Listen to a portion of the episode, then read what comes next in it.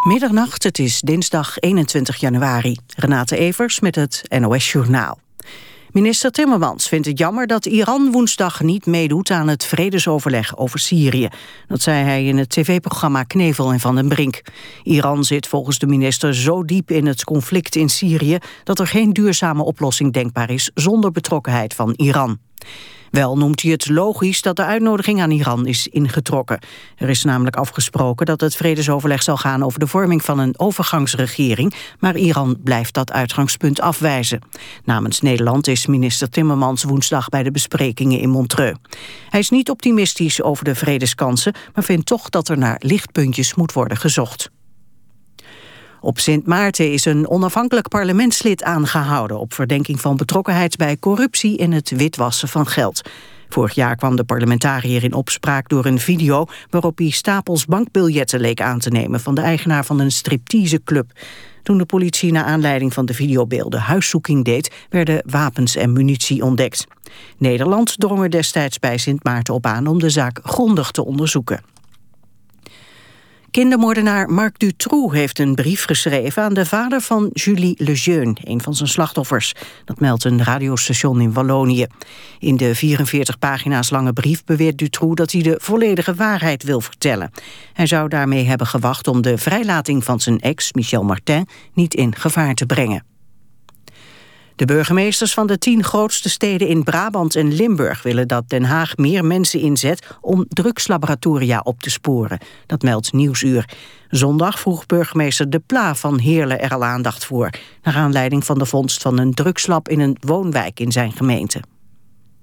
Het weer, het wordt geleidelijk op de meeste plaatsen droog. Minima liggen vannacht tussen 1 en 4 graden. Overdag is het droog en bewolkt en het wordt dan 3 tot 6 graden.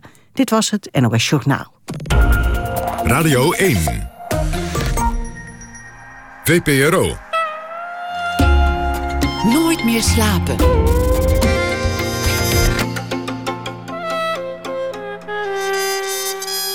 Met Pieter van der Wielen. Goedenacht en welkom bij Nooit meer slapen. U heeft het gered als u er al aan meedeed. Blue Monday is voorbij vervlogen. Niet dat het dan meteen lente is, maar van het gezeur over Blue Monday bent u alvast verlost.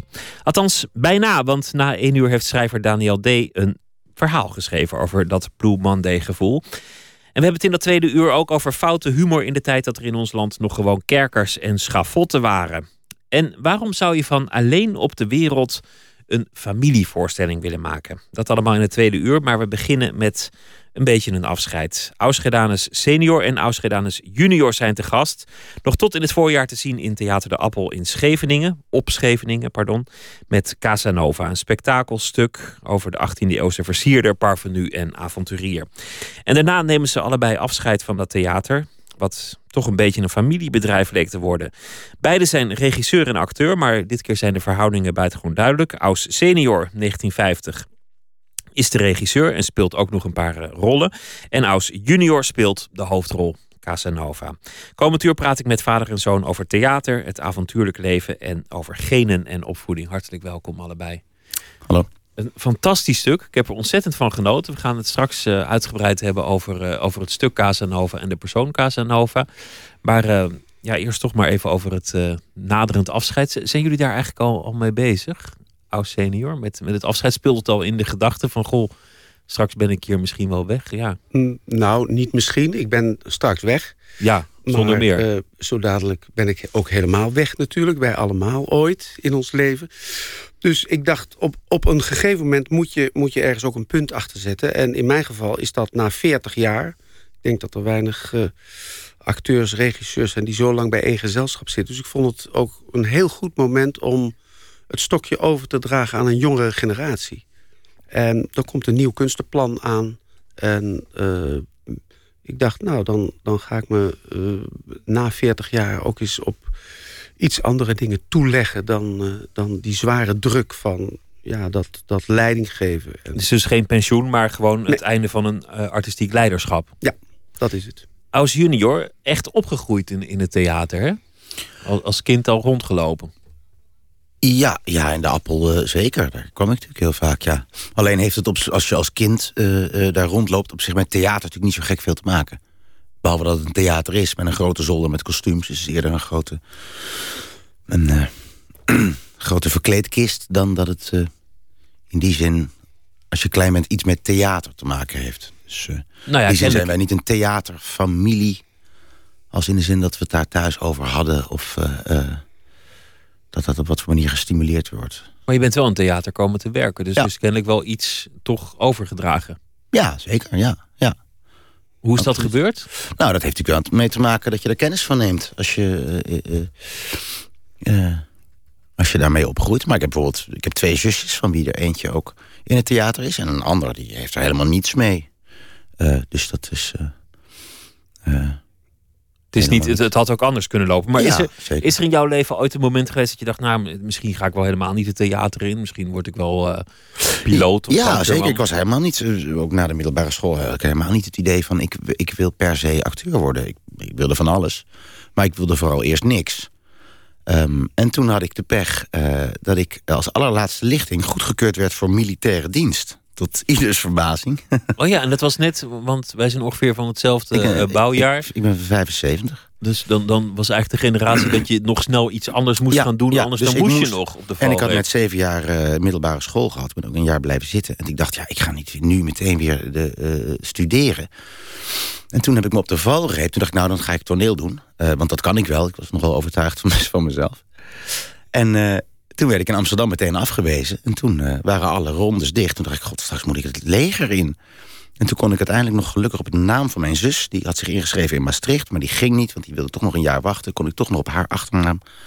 En toen ben ik aangenomen in Maastricht en zo. Uh. Dus eigenlijk heb ik die beslissing behoorlijk overhaast genomen. Zie je, die dienstplicht die was zo slecht nog niet. Hè? Nee. Want, want als, ik, als, er, als ik geen dienstplicht als, eh, als een soort hakbel boven mijn hoofd had gehangen... dan was ik waarschijnlijk ook andere dingen gaan doen. Dus eigenlijk dankzij het leger speel ik nu Casanova. Ja, zie je. Het ja, was kan raar lopen. Als senior, was, was dat iets wat je wilde meegeven aan, uh, aan de kinderen? Liefde voor het theater? Mm, nee, eigenlijk niet. Uh, ik, ik was uh, toen getrouwd met Sascha Bulthuis. Dat was, dat was een natuurtalent van de eerste orde. En ik was bijna het tegendeel. Heb dat met, met noeste arbeid. Uh, na jaren en jaren ben ik in die hogere regionen terechtgekomen. Dus ik weet, ik, ik, ik, ik weet uh, de, de voordelen en ook de nadelen van ons vak. Uh, en dan heb ik het even over het acteurschap. Het is een fantastisch vak als je daar komt waar je wil komen. En dat is namelijk bij de grote rollen natuurlijk. Uh, maar je bent altijd afhankelijk van regisseurs. En als je daar niet terecht komt, dan, ja, en dat zijn er natuurlijk ook heel veel, dan, dan wacht je iedere productie weer af of je misschien een kans krijgt om waar te maken wat je zelf denkt kunnen waarmaken. En dat is ook een leidensweg, want je bent je eigen product. Dus je bent daarin ook heel kwetsbaar. En het is voor veel acteurs uh, natuurlijk toch ook sappelen en, en wachten tot er een aanbieding komt. En moet ik nu ja zeggen? Of komt er misschien nog een betere aanbieding? Uh, moet, ik, moet ik ze nog aan het lijntje houden? In die zin kies je niet voor, voor een makkelijk beroep. Nee. Nou, dat is nu al helemaal niet zo. Uh, dankzij meneer Zeilstra en consorten.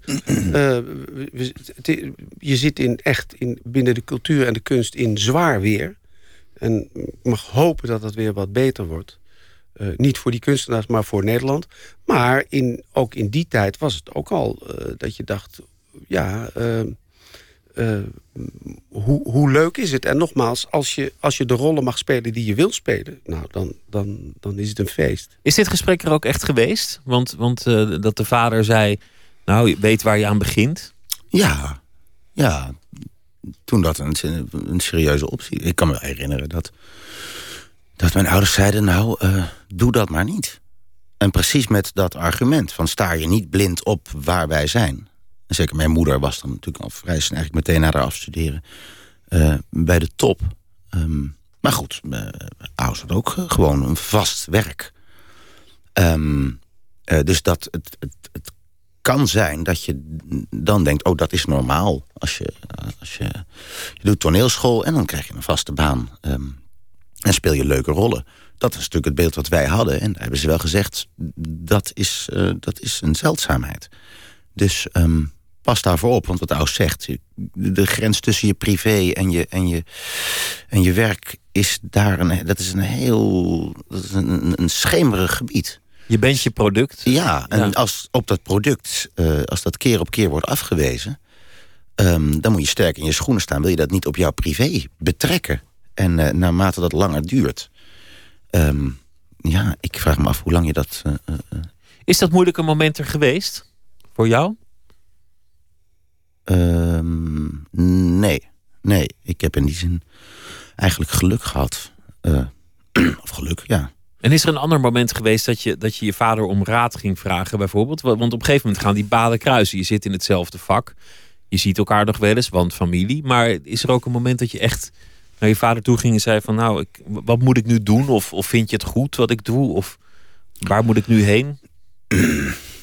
Kijk, ik ben natuurlijk altijd benieuwd of, of, of, of, of die het goed vindt wat ik doe. Maar dat geldt eigenlijk niet meer of minder dan voor andere toeschouwers. Ik heb ik nooit op, op het gebied van mijn, van, van, van mijn acteurschap uh, ook niet, ook niet hoeven worstelen met het, uh, ja, twee, twee ouders die allebei de top hebben bereikt in hun vak? Nee, eh, nee eigenlijk niet. Er wordt natuurlijk wel, uh, wel eens aangesproken van... goh, dat, wat, je stem lijkt op die van je vader... en soms lijkt je op het toneel zo op je moeder. Ja, dat is, dat is eigenlijk... Ja, welkom in de wonderenwereld van degene, dames en heren. Ja, en dat, en dat is eigenlijk zonder uitzondering bedoeld als compliment. En zo neem ik dat ook. En, en dat vind ik prima, dat mensen dat... Um, maar ik heb nog op de toneelschool, nog op uh, uh, later bij collega's uh, ooit um, daar last van gehad. Of, of de suggestie vermoed dat ik zou zijn waar ik was door mijn ouders. Nee, dat heb ik niet gehad.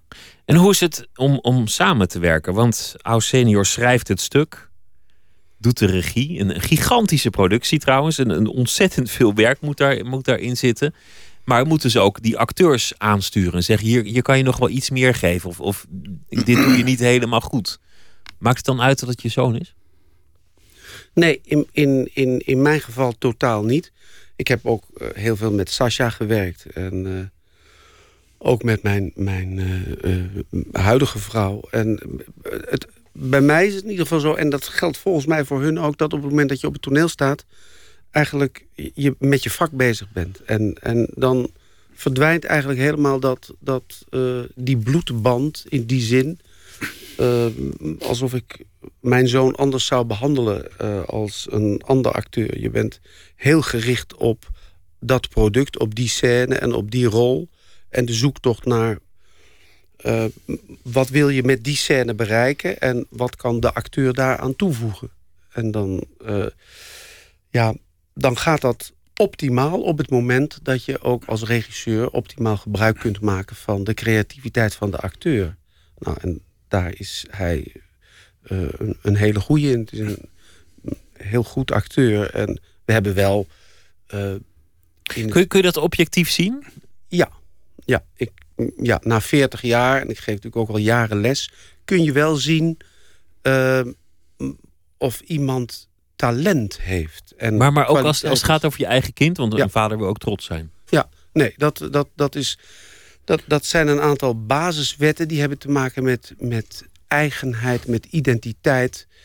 Uh, en, en de technische kant van het vak. Uh, gewoon timing. Uh, en Ehm, de echt hele grote, en daar hoor ik niet toe, in ieder geval, maar die kunnen hun, hun eigen identiteit inzetten in een rol. En daarmee uh, worden ze heel authentiek. En degene die regisseren, ik denk iedereen in ons vak die acteur is, die ziet, maar ook zelfs het publiek, die zien onmiddellijk of iemand dat is. Dus als je de als je tien pingwins op het toneel hebt... is er altijd één waar je onmiddellijk naar kijkt. En ja, dat is die pingwin die dan die authenticiteit heeft, die eigenheid. Nou, dat heeft, dat heeft Aus ook, ja. Aus, is het uh, uh, andersom wel eens moeilijk? Je vader die je commandeert of je, je vader die er staat? Of de, of de acteurs die, die, die, mokken? Die tegen mij brult. Nee, uh, nee, helemaal niet. Nou is het natuurlijk... Kijk, wat die bloedband betreft... Het is natuurlijk wel zo dat je die pas helemaal kan loslaten... op het moment dat je zeker weet dat jij zelf en zeker de buitenwereld... zich daar geen vragen bij gaat stellen. Het was natuurlijk een anders geweest... Uh, als ik meteen na de toneelschool bij de Appel was, naar binnen was gestapt. Um, inmiddels hebben we allebei zoveel gedaan. Ik heb twaalf jaar lang uh, ben ik met, heb ik bij Johan Simons gewerkt. Nooit iets met de Appel te maken gehad. Um, dus nog Aus, nog ik hebben het gevoel dat we op ons op wat voor manier hoeven te verantwoorden voor het feit dat wij samenwerken. Dus die ruis heb je niet, waardoor je heel professioneel met elkaar kan omgaan. En um, dus in die zin speelt de bloedband daar wel een rol, gek genoeg. Ik vind het een heel mooi woord, bloedband, trouwens. Ja, prachtig. Ja, het is, het is gewoon formeel gekozen, het klopt. Maar het, het klinkt ook meteen... Uh, ja, ja. ja. Dus ik denk dat eerder de drempel veel hoger is om te gaan samenwerken. Mocht dat zich eerder uh, uh, aangediend hebben. Ik denk dat we veel huiveriger geweest zouden zijn. Juist omdat we familie zijn. Um, in plaats van tegen, dat het zou helpen. Of, of dat je veel kritischer naar elkaar bent en huiveriger om, om van nepotisme beschuldigd te worden. En jij gaat ook weg bij de appel, maar, maar jij ja. krijgt gewoon een, een mooie, te ambiëren nieuwe functie, functie. Want je gaat naar de. Wat wordt je volgende klus? De toneelgroep. Ik ga naar toneelgroep Amsterdam. Ja. ja. Dus dat is een prachtige baan, toch? Dat is een droombaan. Ja, dus ook voor jou is het niet een droevig afscheid, neem ik aan, van de appel. nee, nee, ik verheug me er erg op. Ja. En ik zit daar, kijk, ik zit natuurlijk nog. Ik, dit is mijn vierde seizoen. Dus ik heb in die zin helemaal niet een, een, geschiedenis um, als, als Aus die heeft. Geen 40 jaar? Nee, ik heb een, een, een, een geweldige tijd gehad. Maar er begint nu, nu Aus weggaat. Uh, ja, echt een nieuwe. Uh, echt wel voor het eerst, denk ik. Een nieuw gezelschap. Um, dus dat geldt ook voor mij. Nou, ook een ander gezelschap zich aandienen. Dat was Toneelgroep Amsterdam. Geweldige acteurs, die maken prachtige dingen. Dus daar heb ik ja tegen gezegd. We gaan uh, luisteren naar uh, uh, muziek die gaat over Casanova. Want daar gaan we het natuurlijk ook over hebben. En er zijn ontzettend veel liedjes geschreven over Casanova. Kennelijk spreekt dat tot de verbeelding. Een, een vrouwenversierder en een avonturier. Brian Ferry van Roxy Music. Die nam het nummer twee keer op maar liefst. We draaien één versie van een soloplaat Let's Stick Together uit 1976. Het nummer Casanova.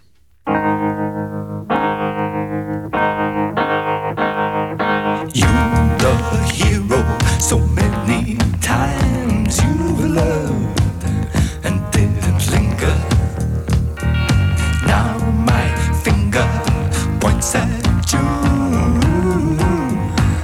another loser. You were an island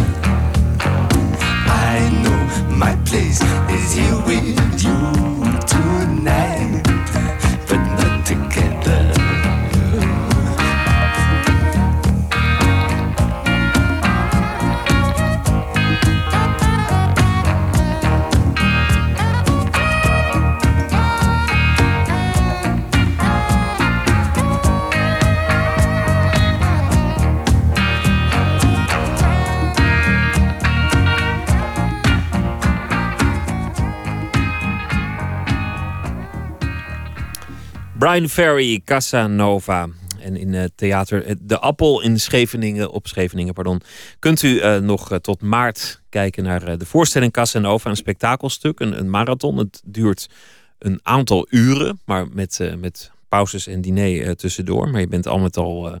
hoeveel uur zit je eigenlijk in het theater exact? zes uur. Zes uur. Het is overigens tot en met mei. Tot en met mei zelfs. Dat, ja. dat is heel goed nieuws. Dus, en zeker aan te raden. Casanova. Ik denk dat de meeste mensen wel Us van Casanova hebben gehoord. Die denken, oh ja, er was iets met uh, een, een vrouwenversierder. Het is bijna synoniem geworden als je een Casanova bent. Sommigen zullen misschien denken, oh ja, er was ook iets met Don Giovanni misschien. Of het was een soort avonturier. Maar ik weet niet of iedereen eigenlijk echt weet wie Casanova nou precies was. Nee.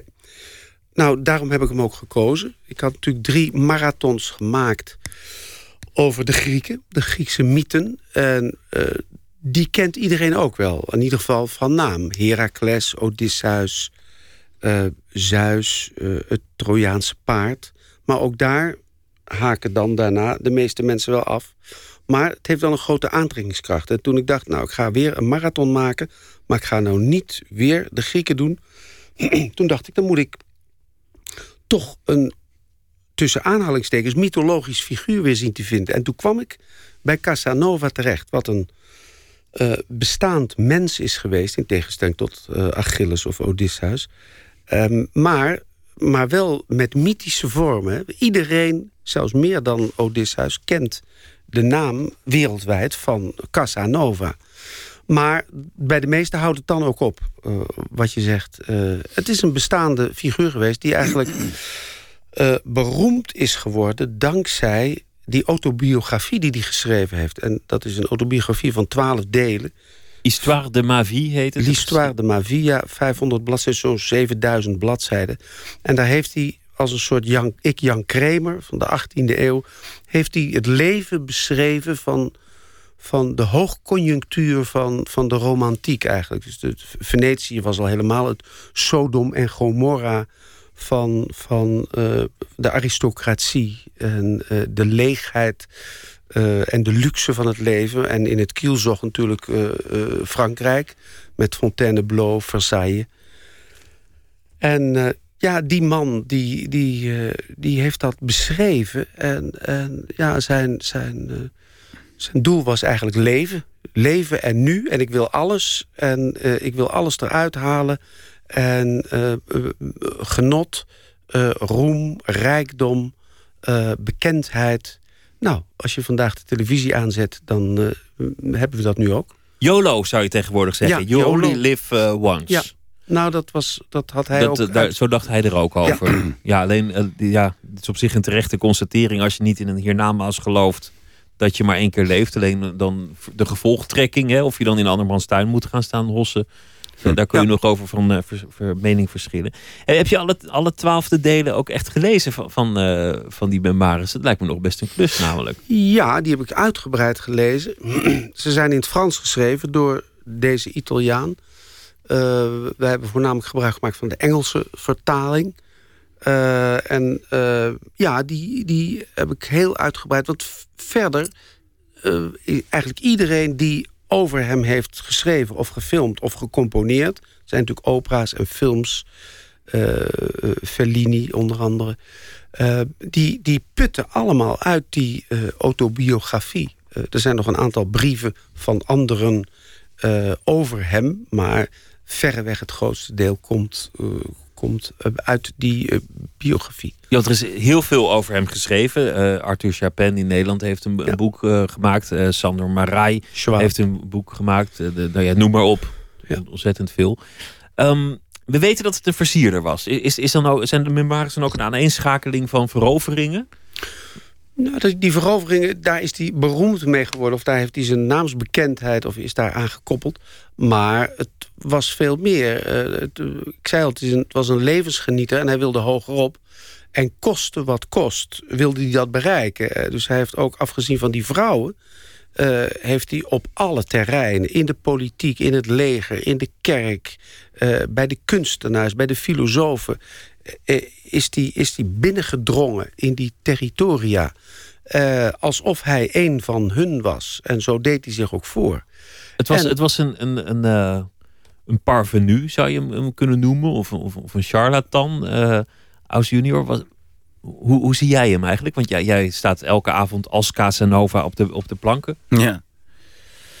Ehm, ja, eh, alles wat je zegt. Het, is een, een, inderdaad een, het moet een buitengewoon charmante man geweest zijn. Maar ook een, eh, eh, ja, ook een, een, een, een oplichter. Een, een misdadiger hier en daar. Die ook mensen in het, in het, in, in het ongeluk heeft gestort. En eh, dus al die kanten zijn... je hebt al die facetten van die man. En wij hebben de tijd in die lange voorstelling om dat allemaal te laten zien. En dat is, dat is zo leuk. En alle plekken waar hij komt. Want hij reist eh, Europa af Ja, met primitieve middelen. Want het, eh, je had natuurlijk geen hoge snelheidslijn of wat dan ook in die tijd. Maar hij, hij kwam aan ieder hof zo'n beetje. Ja, het is verbijsterend als je bedenkt dat hij eh, drie keer in zijn leven... echt van Madrid tot Sint-Petersburg... en van Londen tot Constantinopel... en aan al die hoven, want eh, noem een bekende naam... of dat nou in Nederland was, of in Engeland of Frankrijk... al die koningen, alle pausen, alle filosofen, alle kunstenaars... eh, noem ze en eh, meneer Casanova is er geweest, zegt hij. En de Casanovisten, dat is een club die dat allemaal na heeft gevorst... eh, die kunnen hem nauwelijks op leugens betrappen. Hij heeft het wel allemaal wat, eh, wat mooier gemaakt waarschijnlijk dan het was. Maar hij is daar wel overal geweest. Alleen, als hij zei, ik ben een filosoof onder de filosofen... en ik heb Rousseau ontmoet en Voltaire... Nou, als je dan naar Voltaire en Rousseau gaat... Nou, die hadden geen goed woord voor die man over. Eh, Die hebben er ook nauwelijks een woord aan eh, besteed. Maar hij heeft ze wel allemaal ontmoet. Hij, hij, moest dus, hij kon praten als, als brugman, D- d- dat is duidelijk. Dat versieren van die vrouwen, wat, wat was nou uiteindelijk de gouden truc van Casanova? Waarom, waarom kreeg hij al die vrouwen in een toch relatief kuise tijd zo makkelijk in de laken? Nou, As kan er zeker ook iets over vertellen. Maar we moeten één ding mm, wel heel goed eh, voor ogen houden... was dat het een andere tijd was. Eh, ook seksualiteit in die tijd en overspel, maîtresses... dat was in die tijd eigenlijk heel gebruikelijk. Je, een huwelijk was een, een verstandshuwelijk. Dat was, Een economische eenheid. Een economische eenheid. En je was ook als man... eh, zou je beledigd zijn als jouw vrouw niet een aantal minnaars had. Nou was het wel zo dat officieel die minnaars... eh, alleen maar met cadeaus kwamen en met geld... Eh, en dat ze ook met elkaar naar bed gingen, daar werd niet over gepraat. Men wist wel dat dat gebeurde, maar eh, ieder, ieder, de man en de vrouw hadden hun eigen eh, liefdesleven. Dat is één, en dat was veel vrijer. Daar is bij ons, zeker in Nederland, het Calvinisme overheen gegaan. Maar hij is een aantal keren echt ook met zijn eigen dochters naar bed geweest. Eh, eh, nou was het wel zo dat hij die dochters nooit eerder had ontmoet. Dus hij wist ook helemaal niet dat het, hun doch dat het zijn dochters waren. Maar toen hij, daar, toen hij dat wel wist, vond hij het nog niet echt een probleem. Het is een hele mooie vrouw. Ik, ik ken die vrouw verder helemaal niet. Dus eh, nou, dat, dat is in onze tijd Ondenkbaar. Er zijn Ondenkbaar. zelfs, zijn zelfs mensen die, die zeggen dat dat eh, afstotelijk moet zijn. Hè? Dat, dat je dan door de pheromonen, als het te dichte familie is, eh, qua geur niet aangetrokken zou kunnen worden. Als je eigen dochter is, ook heb je haar nog nooit gezien, dat je dan zou denken: oh nee, nee, dit, dit moet ik niet hebben, dit is, dit is familie. In, dat allemaal onderbewust gebeurt. Is maar een theorie, hè? Ik, werp hem Ja. even over de tafel. Kennelijk is het niet zo voor Casanova. Aus, hoe, hoe, eh, hoe zie jij dat? Wat, wat was zijn charme? Ja, dat weet ik niet. Wat zijn charme was. Eh, ehm, Hoe pakte hij het aan? Laat ik, het- laat ik het zo vragen. Om, om, wa- was, het, was het een doel op zich om die vrouwen eh, tussen de lakens te krijgen? Wa- Was dat gewoon durven op de bedrand? Of, of had hij daarmee andere bedoelingen? nou, die, kijk nogmaals, de historische Casanova, daar weet trouwens veel meer van dan ik. heb niet al die bladzijden gelezen. Ehm, en dat doet er in wezen ook niet zo gek veel toe. En dat die man het allemaal echt heeft meegemaakt, waar je ook nog je vraagtekens bij kan zetten, is ook niet heel erg relevant. In die zin moet ik me beperken tot de, de, de, toneelvoorstelling. En daar is, wat mij betreft, zijn die vrouwen. ehm, eh, het is niet turven hoeveel vrouwen je eh, die man in zijn bed kan krijgen... dat is ook alleen theatraal al niet zo interessant. Ehm, ik zie het meer, en volgens mij zit het ook in, in, is, in die voorstelling... is het een onderdeel van het, het verleidingskunstwerk... wat deze man van zijn leven heeft gemaakt. En is de, uh, de verleiding... Ehm, en of het nou gaat om een, positie aan het hof... of om een of andere markiezin tussen de lakens te krijgen... Um, het, dat, dat spel van die verleiding... misschien nog wel belangrijker dan het doel ervan. Namelijk uh, uh, uh, een baan aan het hof... of mevrouw X of Y tussen de lakens. Um, en, In de voorstelling wordt hij, ook, wordt hij ook elke keer verliefd. Ja. Althans, dat, dat, dat zegt hij, maar dat is aannemelijk. Hij wordt ook elke keer bedwelmd door de schoonheid van elke vrouw. Ja. En, en hij moet ook bijna obsessief naar die vrouw toe reizen of, of met haar corresponderen. Of, of hij mist ze ook. Ja, ja, en hoe meer ze hem afwijzen, hoe aantrekkelijker het allemaal wordt. Dat is, dat is natuurlijk altijd zo, met alles. In, in de Ja. biografie, hij wordt in de, in, de, in de wereldliteratuur vaak tegenover, je zei het al, tegenover Don Giovanni gezet. En Don Giovanni is echt wel eengene die met, met bijna kwade bedoeling eh, afturft en eh, vrouw in het ongeluk stort. En dat is bij, bij Casanova, hij zal dat zelf nooit opgeschreven hebben. Hoewel twee vrouwen zegt hij van ja, die, die, die heb ik echt eh, belazerd. Maar de meeste vrouwen, en ook als je hun brieven, want die zijn er ook, leest...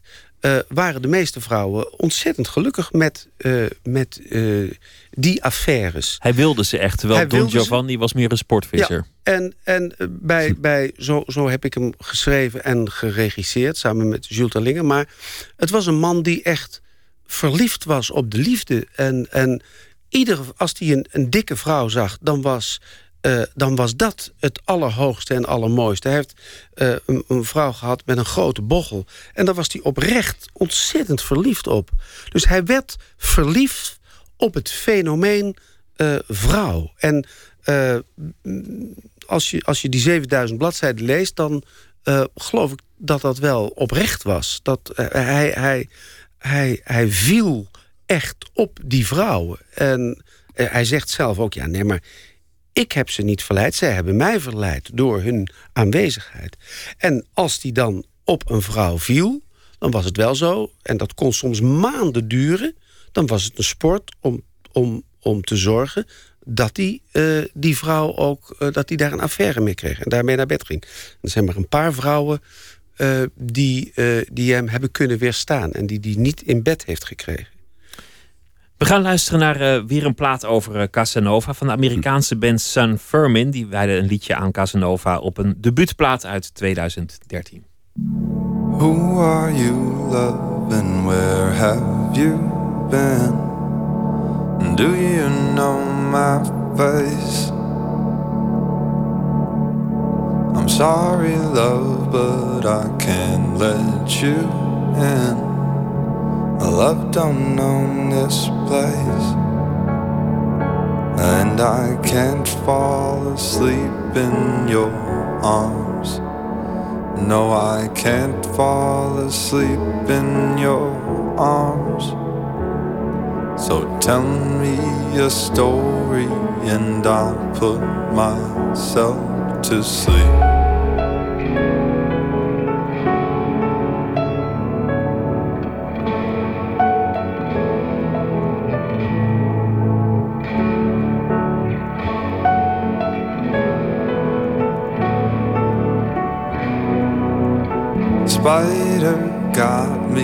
When I was your age, a Casanova.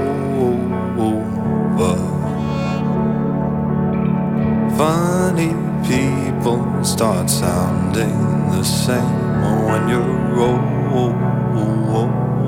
I can't fall asleep in your arms. No, I can't fall asleep in your tell me a story and I'll put myself to sleep.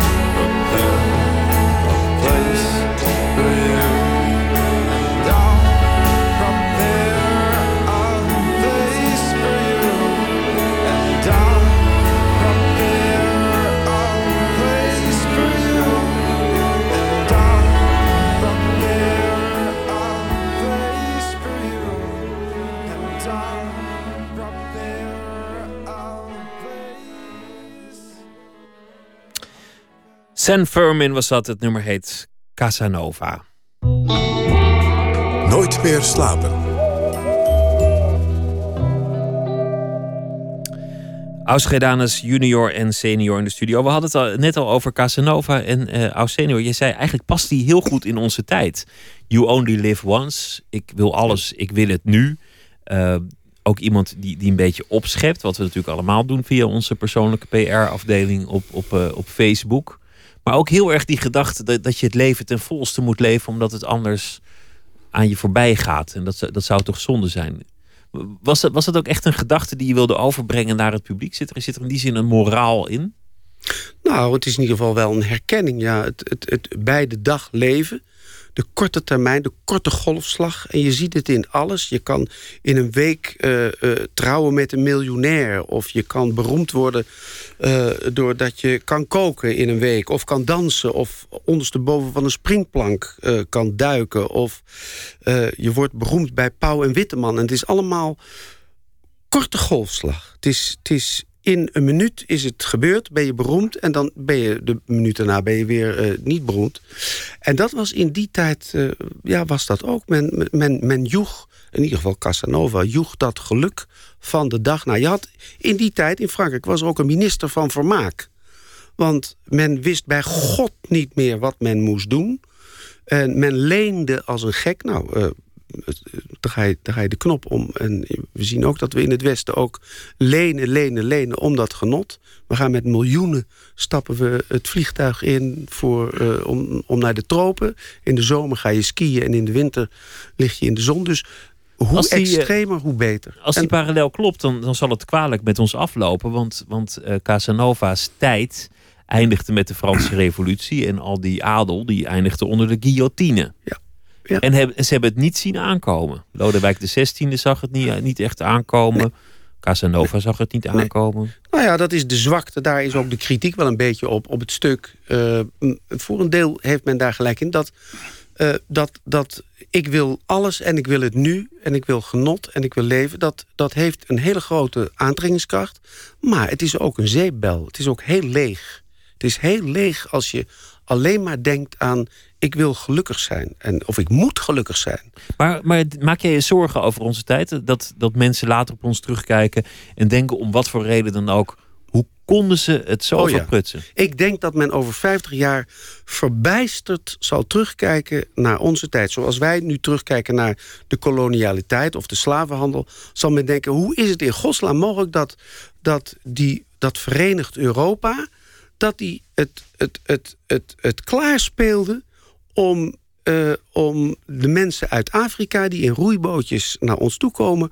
om die eh, dagelijks bijna te laten verzuipen... en te zeggen, ja, nee, eh, nee, die rijkdom is van ons. Nee, u kunt er helaas niet in. Ja, tenzij je een hele goede voetballer bent, dan mag je er wel in. Maar anders is het vol. En het geld is van ons. En ja, die verdeling. Ik denk dat onherroepelijk daar grote veranderingen zullen plaatsvinden. En wij zien dat niet, maar dat zagen ze toen ook niet. Als junior, ben jij ook een, eh, in die zin een cultuurpessimist? Of, of zie jij als, als lid van je eigen YOLO-generatie, eh, wij zijn van dezelfde YOLO-generatie, Ja. misschien wat, wat vrolijker? Eh, nee, nee, ik ben zeker niet vrolijker. Eh, overigens heb ik geen Facebook, dus het hele YOLO eh, Dus je leeft wel zes keer. is eh, heel erg aan mij voorbij gegaan. Ehm, maar nee, nee ik, ik, ik, ben het, ik kan er weinig aan toevoegen. Maar het, is, je- het, is ook, een- het is ook een vraagstuk. Want, want jij, jij zegt van ja, vluchtigheid en, en, en snelheid, dat, dat is uiteindelijk een heilloze weg. maar het is natuurlijk ook wel een, een begrijpelijk pad. Dat als je ervan uitgaat dat het leven eenmalig is, dat je er zoveel mogelijk uit wil halen. Ja, maar het gaat ten koste, als je inderdaad de, de, de, de, de- wat je in onze voorstelling ziet, met al die waanzinnige kostuums en die prachtige pruiken en de fonteinen en de lichtjes, dat was in die tijd natuurlijk een mini, mini elitair clubje in Europa, terwijl de rest crepeerde.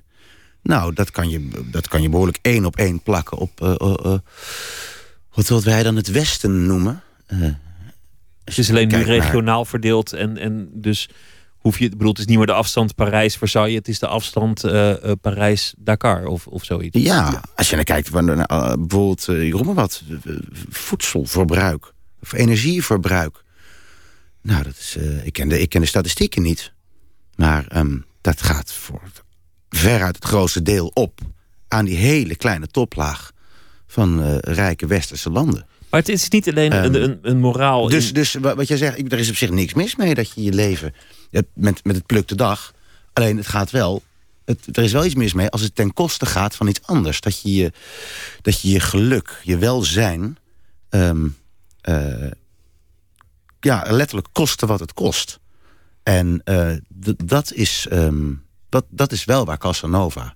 Dat wordt letterlijk gezegd in de, in de, in de maar voorstelling. het loopt ook met hem persoonlijk slecht af. Want, want los van Ja. het maatschappelijke en, en de vraag of, of die rijkdom jou eigenlijk wel toebehoort, is, lijkt ook de moraal te zijn van ja, je kunt wel je hele leven achter de, achter de dames en, en de kiks en, en, eh, en de rijkdom aanjagen, maar aan het eind laat je niks na en, en hou je niks over en eindig je toch een beetje droevig.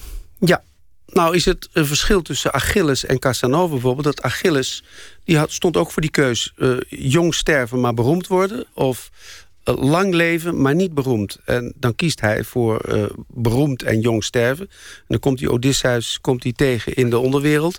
en dan zegt hij, nou, als ik het over mocht doen... zou ik het anders doen. En dat is bij Casanova niet zo, is het gekke. Aan het eind van zijn, van zijn biografie... en later ook in zijn brieven...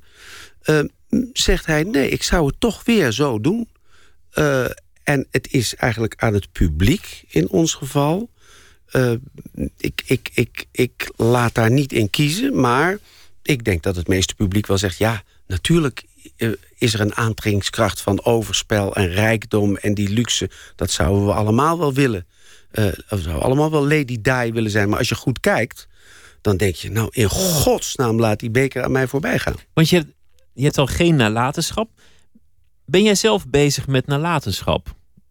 Deel van de generatie van, van, de, van de grote Nederlandse theatermakers. Hè? Eh, eh, Ja. Grijdanus, Simons, Van Hoven. Dat, dat, dat was toch een generatie die, die nu geleidelijk aan misschien een stap terug doet.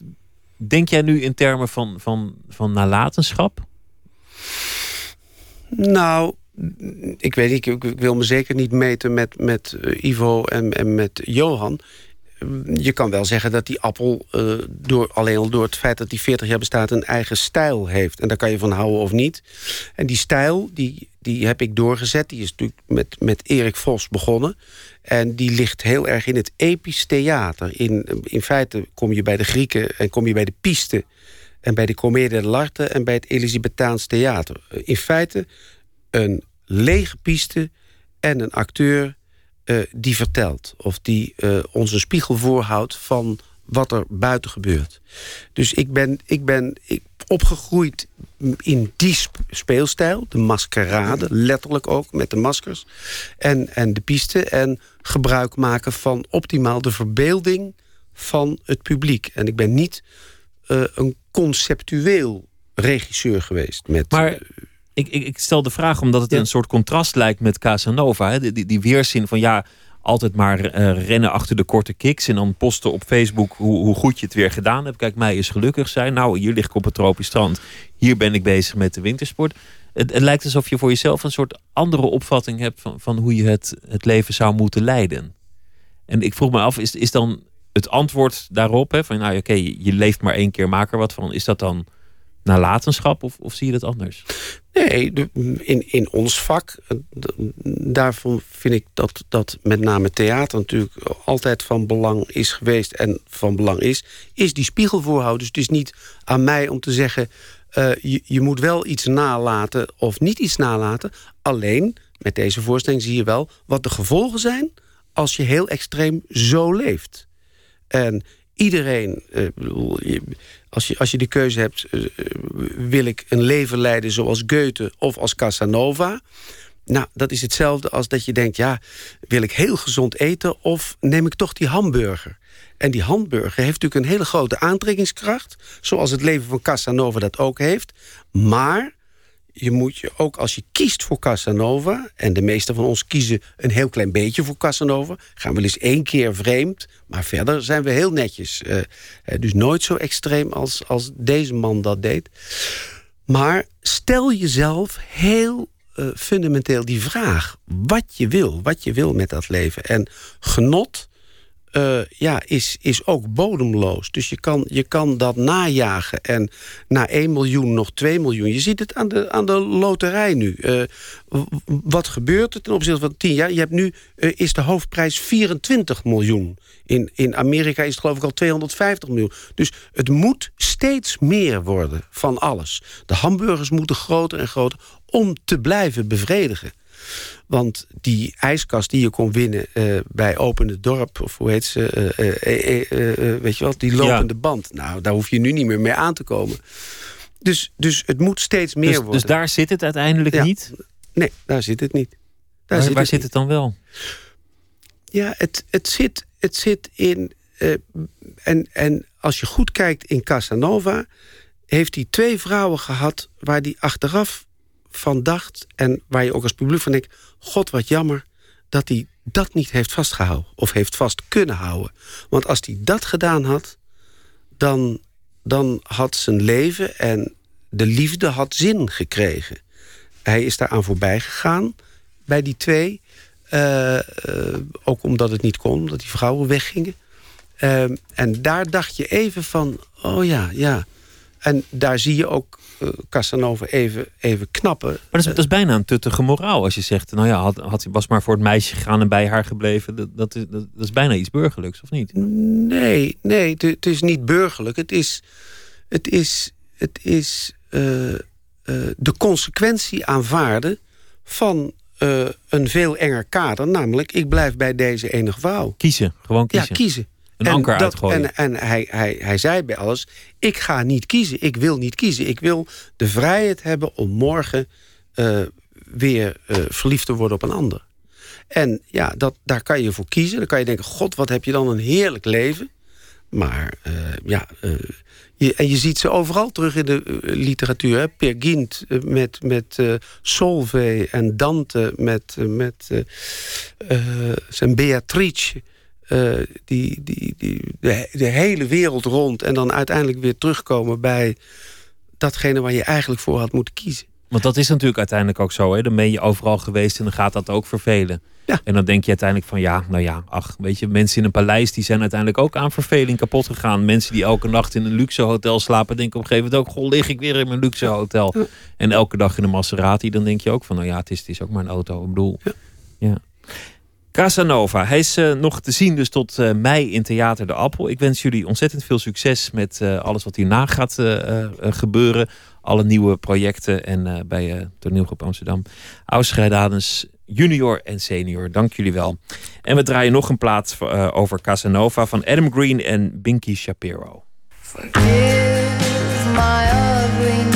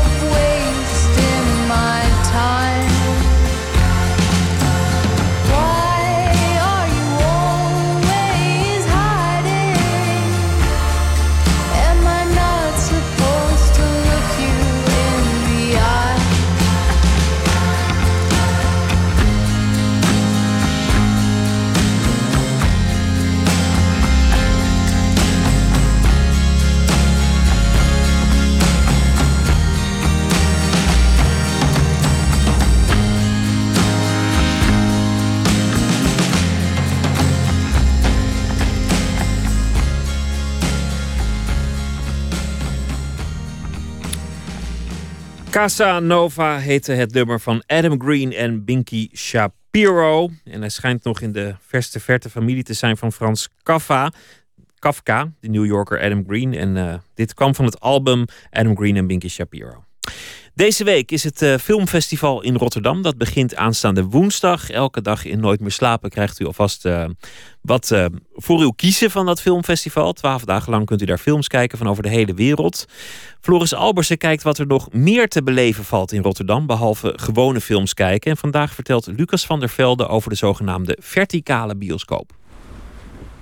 Welkom in de Arminiuskerk, de mooiste kerk van Rotterdam. Uh, is het zo, ja? Nou ja, dit is wel een heel bijzondere kerk. Um, het is namelijk uh, eentje waar uh, naast de kerkdienst ook heel veel kunst, debat, voorstellingen en rockconcerten plaatsvinden. Dus het is wel de mooiste kerk in die zin, ja zeker. Ja. Ik zie heel veel hout en, en, natuurlijk enorm hoge plafonds met van die, ja, van die boogplafonds zijn het. Hè? En dan, de, u bent uh, directeur van, het, uh, van Sonic Acts. Ja, die, uh, ja. ik ben directeur van het Sonic Acts Festival. Ja. en wij hebben nu een project geproduceerd, Vertical Cinema. Wat, uh, tijdens... Verticale bioscoop? Ja, ja, de verticale bioscoop. En die gaat uh, komende vrijdag in première op het uh, Filmfestival in Rotterdam. En die past niet in een gewone bioscoop. Dus vandaar. dat moet in zo'n hele grote kerk. Nou, laten we, ik, ik ben benieuwd waar dat dan gaat plaatsvinden. Dus we gaan ons verplaatsen naar de grote, naar de grote zaal. Ja. Loop even. Kijk, zo. Kijk, het is hier uh, eigenlijk een uh, kerk met een uh, mooie balustrade rondom. Hè. Dus je hebt de begane grond en een mooi groot balkon. Ja, allemaal van hout ook gemaakt, zo te zien. Je gaat er vanzelf van fluisteren in zo'n kerk, hè? Ja, dat is nog steeds zo. In het midden zie je hoe vreselijk hoog het eigenlijk is. dat heb je bij binnenkomst eigenlijk niet in de gaten. En dit is dus een ideale plek om een scherm van 10 meter hoog neer te zetten. Ja, want dit is, ik denk, wel 15 meter hoog. En dan gaan jullie hier een, een, scherm neerzetten. Staat er nu nog niet. Maar hier gaan jullie een scherm neerzetten. En die, die, die wordt dan een paar meter breed en, en, en 10 meter hoog, zeg je dat? Ja, ja het is eigenlijk een, uh, een bioscoopscherm hè, van de Cinemascope. De, de extra brede film. Die, uh, dat wordt hier gewoon helemaal op zijn kant gezet. En uh, hier boven komt de projector te staan op de eerste ja. balkon. Daar kunnen we ze ook even naartoe. Oh, laten we meteen doen. Ik ben benieuwd. Op het balkon. We gaan naar het balkon toe. We staan nu op het balkon. Recht tegenover het orgel, helemaal tegen het eh, glas in lood. Tegen het glas in lood. Hier komt die projector en eh, is dat, dat is digitale projectie dan? Nee, nee, nee. Dit is echt nog... Uh, digitale projectie op zijn kant, dat kan bijna niet. Dus uh, we hebben gekozen voor een uh, oude projector te verbouwen. Die is 90 graden gedraaid, verzaagd en op zijn kant gezet. Um, en het werkt ook gewoon nog met ja, ouderwetse film. Grote spoelen met uh, celluloid. Dus ook in die zin is het een heel bijzonder project. Omdat uh, bijna alle film tegenwoordig uh, ja, digitaal wordt vertoond. Ja. Maar leg mij nou eens even uit. Want onze ogen staan naast elkaar. Dus dat is horizontaal. Daarom zijn gewone films horizontaal. Waarom zou je dat verticaal willen doen? Als je die redenering volgt, dan hadden we eigenlijk ook nooit uh, gebouwen gebouwd hoger dan twee stories. Hè. Dan hadden we ook nooit kerken gebouwd die zo hoog zijn die hoogte heeft natuurlijk wel degelijk uh, uh, een, een kwaliteit. En het is natuurlijk heel vreemd dat we dat in de schilderkunst normaal vinden... en in het theater en overal behalve in de bioscoop. Het is natuurlijk heel erg verrassend op het moment dat je films kijkt... die speciaal gemaakt zijn voor, voor de hoogte. De beweging, de ruimte, alles wordt anders. Ja, maar als je zo'n scherm hebt, dan kun je geen James Bond film op spelen. Dus dat, ja, heb je zelf films gemaakt? Ja, alles is uh, nieuw gemaakt. Uh, ik heb zelf met uh, twee andere kunstenaars ook een film gemaakt. En uh, alles moet anders, want het is verticaal. wij hebben gewerkt met een grote hoeveelheid plaatjes van NASA en ESA, van ruimtereizen. Ehm, manen en planeten in ons zonnestelsel. Um, en dat hebben we eigenlijk verwerkt weer tot een heel abstracte ervaring. Experimenteel is het dus. Het is een experimenteel festival, Sonic Acts. Uh, vanaf uh, aanstaande vrijdag kwart voor acht hier in de Arminiuskerk. Ja. En de plaatsen zijn beperkt. Kaartjes ja. kopen dus? Kaartjes kopen. Uh, als het vol is, volgende maand is het in het Stedelijk in Amsterdam. Kijk. En ik kan nog even een klein stukje van het uh, geluid laten horen. Want uh, dat is uh, bijzonder. Dat is samen met een... het is eigenlijk ook abstract, maar met een drummer. Die heeft bij de film, heel ouderwets, gewoon weer filmmuziek gedrumd. Goed, ik, ik ben hartstikke benieuwd. Het is van jouw film, hè? Ja, die Orbit.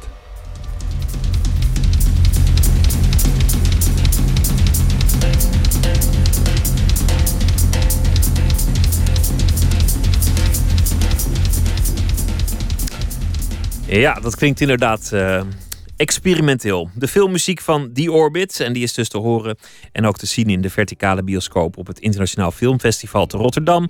Morgen meer over het IFFR. En uh, dit was het eerste uur van Nooit meer slapen. Zometeen zijn we bij u terug met het tweede uur. Daniel D. die uh, schreef een verhaal over Blue Monday, die uh, gelukkig achter ons ligt. En verboden humor, want vroeger was er een tijd waarin een foute grap nog gewoon eindigde in de gevangenis of op het schavot. Is een tentoonstelling over geopend. En we gaan het ook hebben over um, nou ja, nog heel veel meer culturele onderwerpen. Hector Malo, Alleen op de Wereld. Dat, er wordt een familievoorstelling van gemaakt van het uh, verhaal. Hoort u zometeen ook in het tweede uur Nooit meer slapen. Nooit meer slapen, vpro.nl. En we zitten ook op Twitter.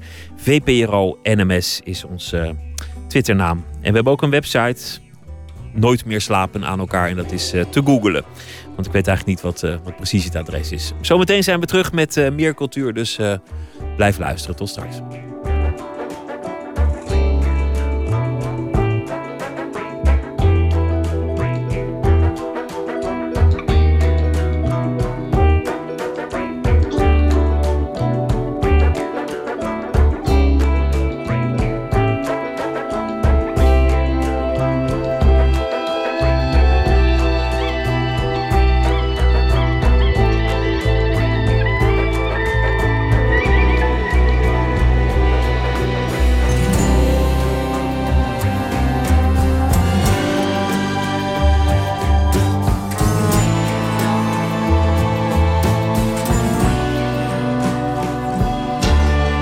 Radio 1.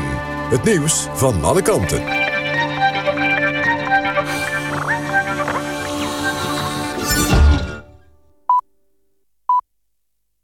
1 uur. Renate Evers met het NOS Journaal.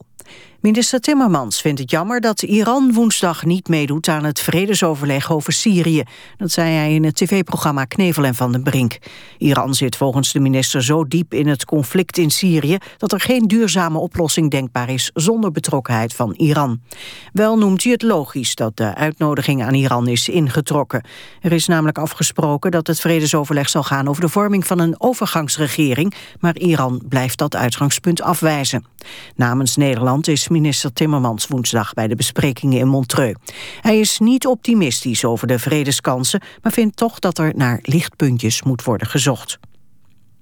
Een overgelopen fotograaf uit het Syrische leger heeft 55.000 foto's van dode en mishandelde gevangenen overgedragen aan de Syrische oppositie. De foto's tonen broodmagere lichamen met sporen van zeer ernstig geweld. Ze zijn gemaakt tussen maart 2011 en augustus 2013... en zouden als bewijs kunnen dienen voor een aanklacht tegen president Assad... wegens misdaden tegen de menselijkheid. Dat hebben prominente internationale juristen gezegd... tegen CNN en The Guardian. Op Sint Maarten is een onafhankelijk parlementslid aangehouden... op verdenking van betrokkenheid bij corruptie en het witwassen van geld. Vorig jaar kwam de parlementariër in opspraak door een video... waarop hij stapels bankbiljetten leek aan te nemen... van de eigenaar van een stripteaseclub. Toen de politie naar aanleiding van de videobeelden huiszoeking deed... werden wapens en munitie ontdekt. Nederland drong er destijds bij Sint Maarten op aan... om de zaak grondig te onderzoeken. Het weer, het wordt geleidelijk op de meeste plaatsen droog. De minima liggen vannacht tussen 1 en 4 graden. Overdag is het droog en bewolkt en het wordt dan 3 tot 6 graden. Dit was het NOS Journaal. Radio 1. VPRO. Nooit meer slapen.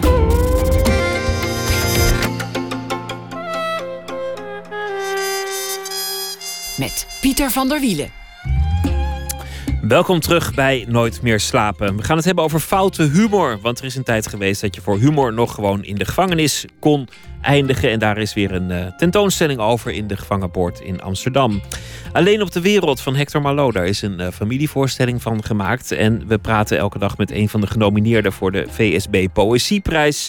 En dus we hebben ook poëzie voor u. Maar we beginnen met de schrijver die deze week voor ons elke dag zich laat inspireren door de actualiteit en een verhaal voor ons schrijft. En deze hele week is dat een dichter uit Rotterdam die toevallig ook proza kan. Daniel D., auteur van recentelijk de bundel Monsterproof en de novelle De Zondige Daad. Goeienacht. Goeienacht. Wil je het er eerst over hebben wat je heeft uh, geïnspireerd of wil je gewoon meteen uh, losbarsten uh, met het verhaal? Nou, je vertelde het al een beetje. Hè? Blue, Blue Monday. Monday dus eigenlijk, ja. En het enige wat ik eigenlijk dat er het woord pudeur in voorkomt. En ik ken het zelf niet, uh, maar dat betekent dus terughoudendheid in seksuele zaken. Pudeur? Ja. Dat komt voor in het verhaal. Dus dat, dat, Ja. dit zeg je alvast van tevoren voordat allerlei mensen denken: pudeur, waar heb je het over?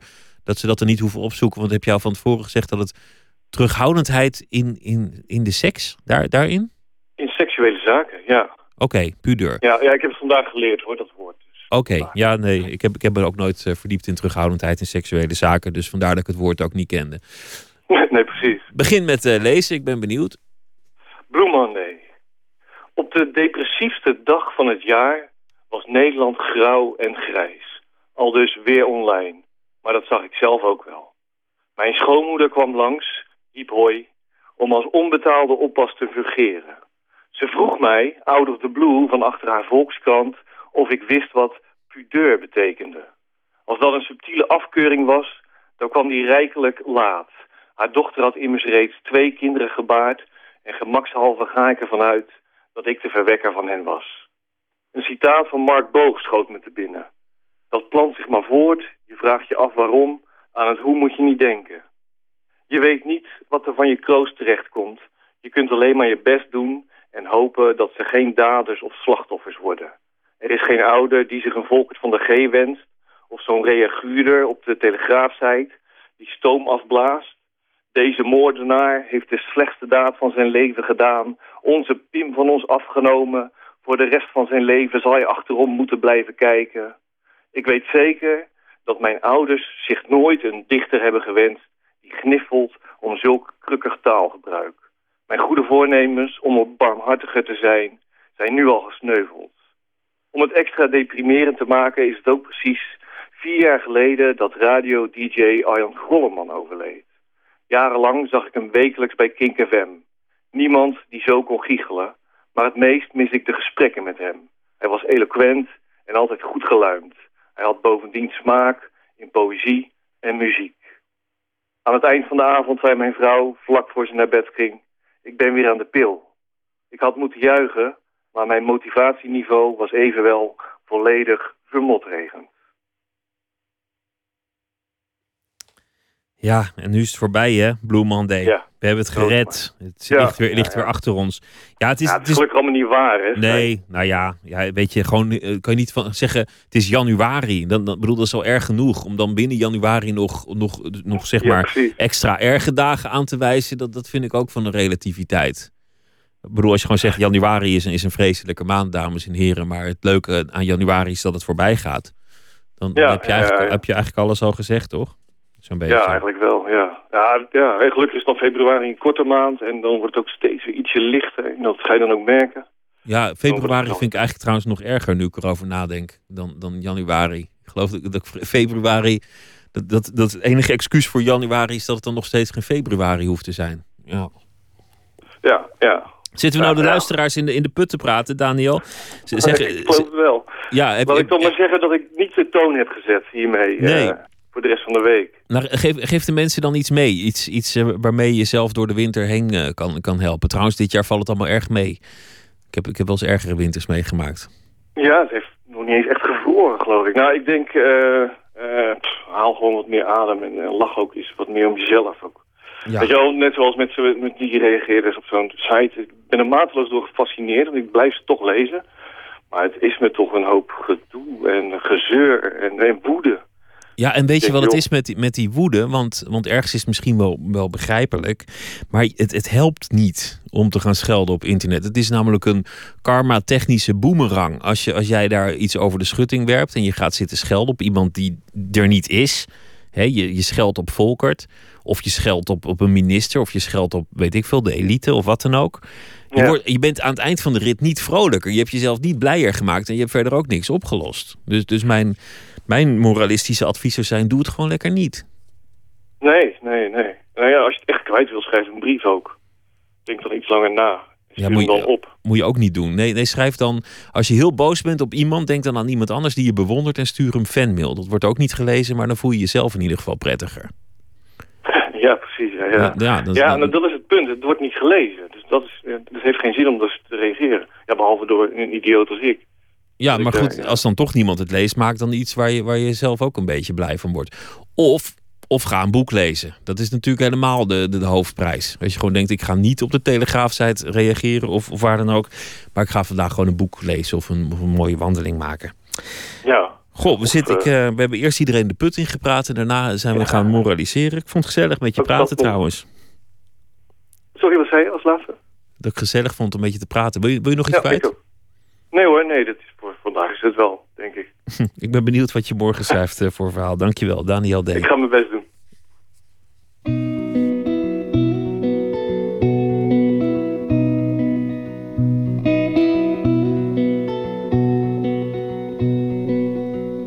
I've been waiting many hours by the silent moon, and in the wild, the jungle flower, your toxic perfume. Tell my friends I'm gone, it's true. I've passed on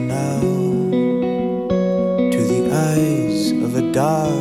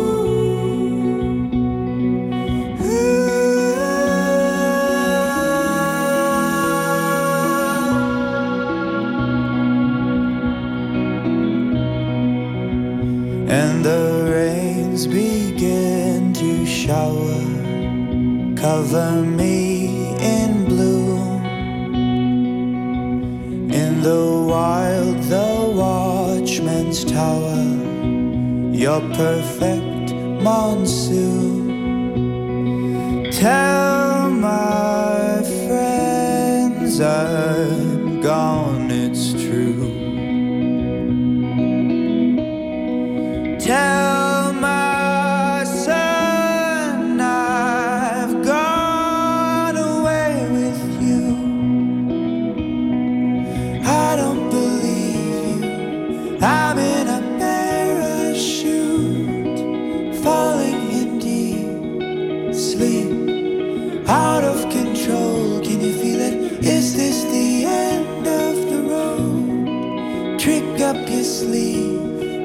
Breathe. I don't believe.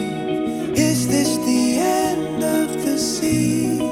Staring at me, I could be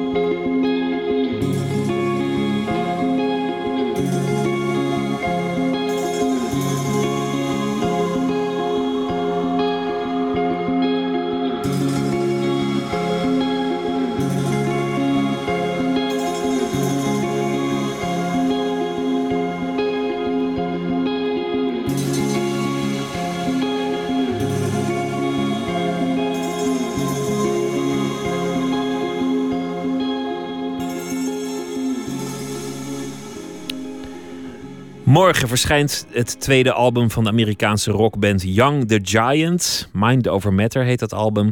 En daarvan hoorde u alvast Firelight.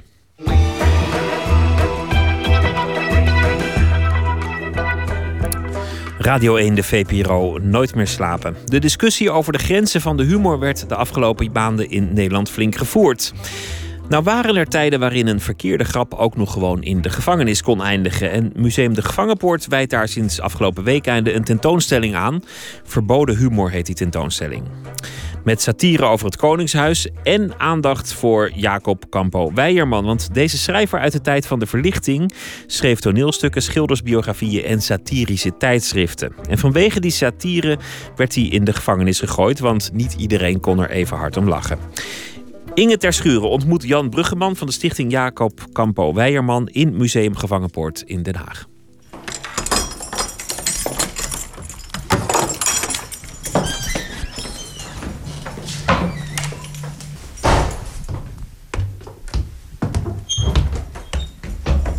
De ridderkamer.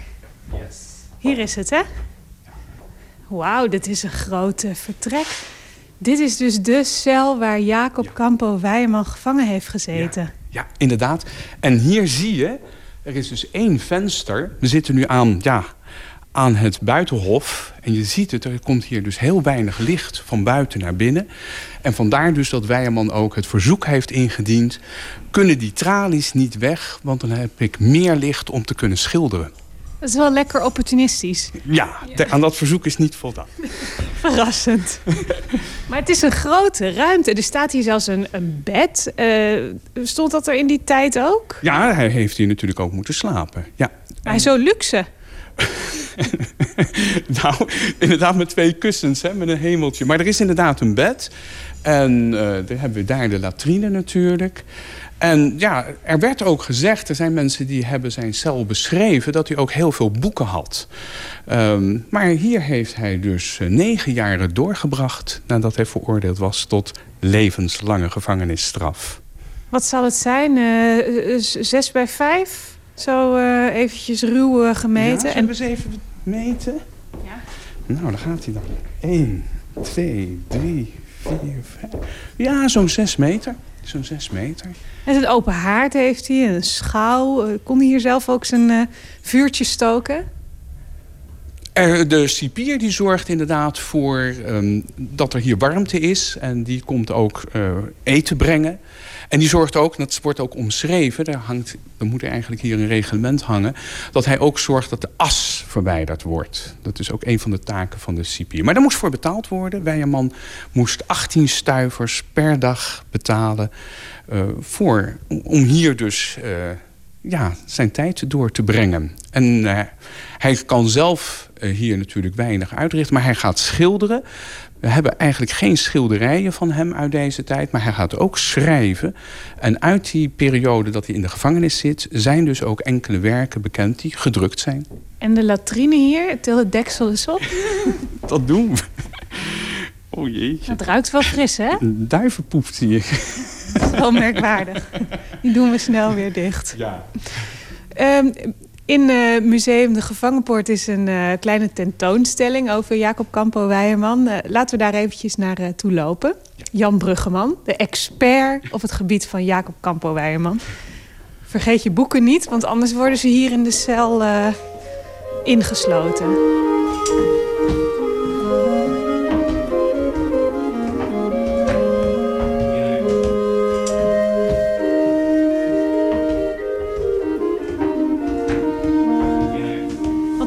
Hij dan aan zo'n grote cel? Nou, waarschijnlijk dat ze, dat ze hem toch wat belangrijker vonden. En misschien ook dat ze dachten van hij komt nog wel weer vrij.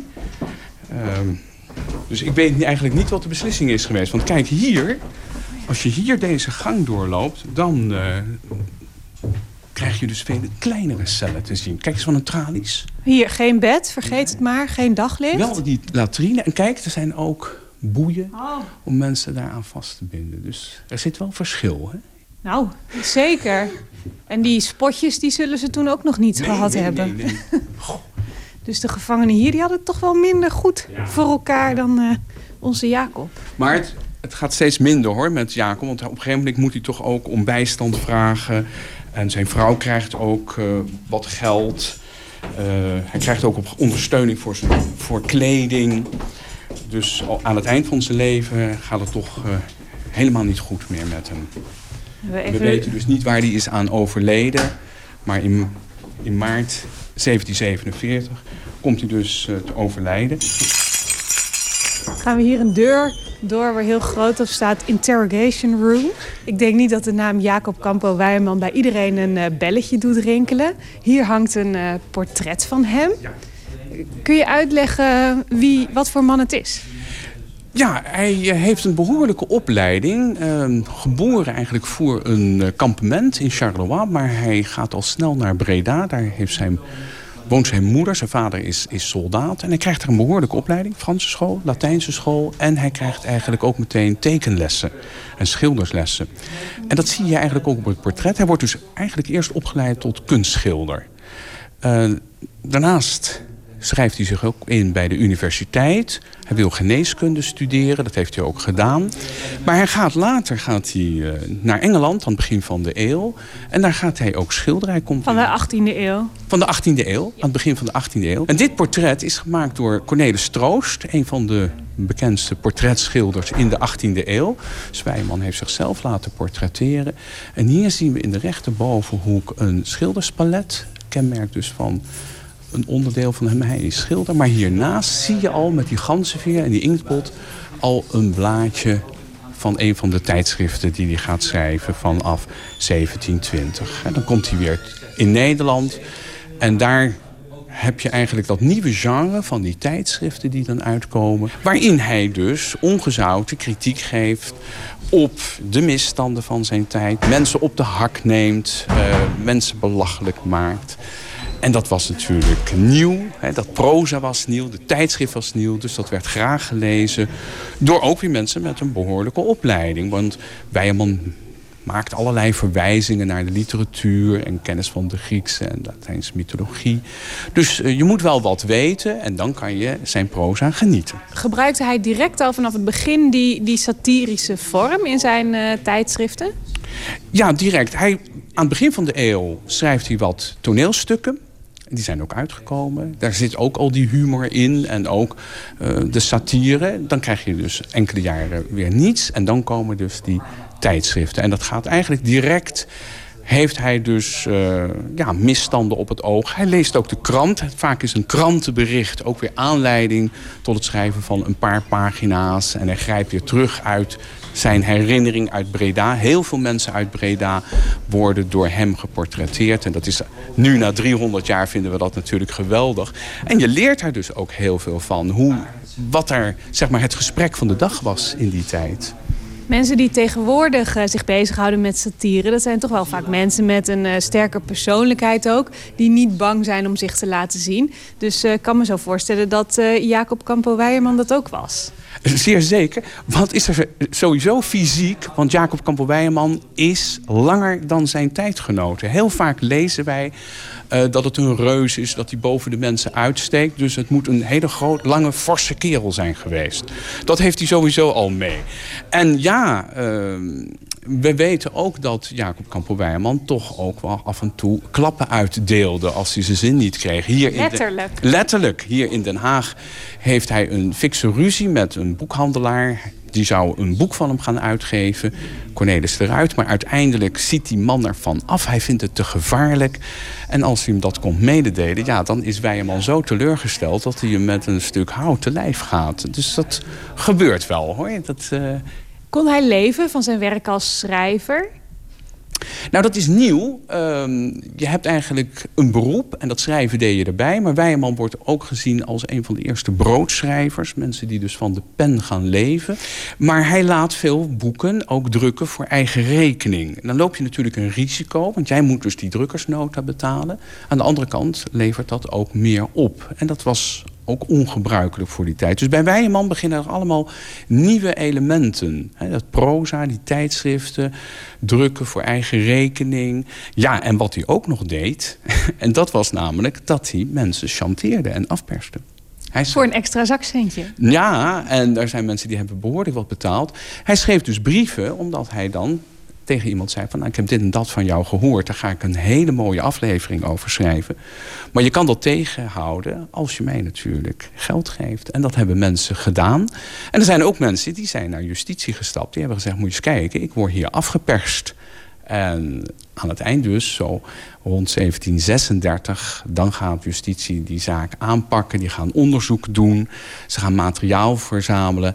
En Weijerman is in 1730 in, in financiële moeilijkheden gekomen. Hij moet zelf zich terugtrekken in de vrijstad Vianen. Daar gingen mensen heen die financiële moeilijkheden hadden, bankotiers. En uh, hij gaat zeggen, hij gaat daar natuurlijk door met schrijven... Maar hij gaat ook zeggen, ik ga een boek schrijven over al die mensen, die oplichters en die mensen die bankroet zijn gegaan. En ook daar gaat hij mensen al aanschrijven van je kan dat tegenhouden. Ook mensen in andere stad als in Culemborg. Ja, en dan brengt hij natuurlijk toch die steden ook een beetje in gevaar. Hij noemt ze roversnesten. Hè? En dat valt niet goed. En dan zegt hier justitie in Den Haag... we moeten hem gaan arresteren. En dat is lastig, want uh, Vianen is een vrijstad. Dus ze hebben ook gezegd, ja, nee, wat hij nu doet... Uh, dat afpersen en die stad in gevaar brengen... dat zijn toch zaken die buiten die vrijheden vallen. En dan wordt hij gearresteerd in Vianen en opgesloten onder het stadhuis. En dan gaan ze hem ophalen. En dan komt hij hier, waar we hier nu staan. In, in de gevangenpoort.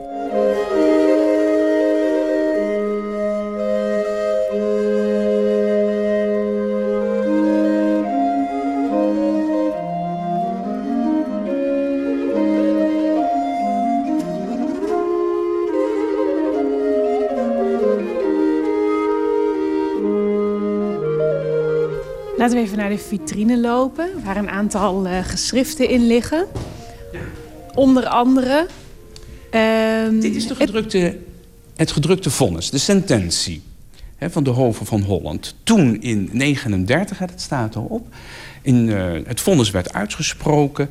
Uh, is dat ook gedrukt. En we weten ook dat er iemand direct is, een exemplaar heeft gestuurd... naar zeg maar, de latere stadhouder. Die vond dat zo belangrijk. Want Weijerman is wel iemand, hoor. Is wel een bekende Nederlander in die tijd. En ik denk dat toen hij gevangen werd gezet... dat er in menig huiskamer een flesje is opengetrokken... en dat er is geklonken. Want eindelijk zit hij dan achter de tralies. Kunnen wij ons nu nog voorstellen dat de geschriften van Weijerman... Uh, mensen zo in verlegenheid brengen... of dat je voor zoiets in de gevangenis wordt gegooid? Uh, ik denk niet dat je, als je dit nu zou schrijven... dat je in de gevangenis wordt gegooid. Maar er zijn natuurlijk genoeg mensen die iets schrijven, kritiek uiten... misschien niet in Nederland, maar wel in andere landen... die uh, door hun geschriften wel degelijk opgepakt worden... en in de gevangenis worden gezet. Dus dat is nog van alle tijden. Uh, hier, is het, hier is het natuurlijk over een periode die zo ver uh, achter ons ligt... dat niemand zich meer daar natuurlijk uh, ja, druk om kan maken. Of het moet toevallig net zijn dat je zegt... ja, dat is een voorvader van mij als je dat zou kunnen achterhalen. Want er worden hier natuurlijk bekende Nederlanders... ja, genoemd. Wat ik nou zo bijzonder vind, is dat jij van de stichting Jacob Campo Weijerman bent. Um, dat er dus een hele stichting is die zich zo in uh, zijn werk verdiept. Uh, en allemaal mensen die daarbij betrokken zijn. Wat is er nou zo bijzonder aan hem? Ja, de stichting is op dit moment wat breder. We bekijken de hele 18e eeuw. Maar het is inderdaad begonnen met het onderzoeken van dit werk. Professor André Hanau die is met studenten begonnen om te kijken... kan je nu na 300 jaar die teksten begrijpen? Kom je erachter wie er op de hak wordt genomen? Ik studeerde Nederlands en ik moet dan natuurlijk de auteurs van de 18e eeuw bestuderen. En net kwam er dus zo'n die teksteditie van de professor uit. En ik las dat proza en ik dacht van, dit heb ik nog nooit gelezen. Als je met die, met die tijd bezig bent en je leest wat gesapiger of wat eenvoudiger proza... want dat is dus ook nieuw in die tijd... en dan opeens Weijeman, ja, dan voel je onmiddellijk aan... dit is, dit is een niveau dat ligt vele malen hoger dan zijn tijdgenoten. En dan ook nog satire. En dan iemand die nog helemaal niet bestudeerd is... Want over Vondel en Hoofd en Huygens zijn natuurlijk al boekenkasten volgeschreven. Dus dat viel in één keer goed. Dus toen dacht ik, nou, dan ga ik daarmee bezig. En na al die jaren ben ik er nog steeds mee bezig. Haalt de satire van deze tijd het eigenlijk nog bij die van Weijerman? ik vind hem, zeker gelet op de tijd... want je gaat natuurlijk dingen met elkaar vergelijken... maar ik vind zijn taal is rijker, is ook... Um, er zitten mooiere vergelijkingen in. Hij besteedt veel meer aandacht aan de taal. Terwijl het hier nu meer gaat om one-liners, om gevat te zijn, om heel snel die humor.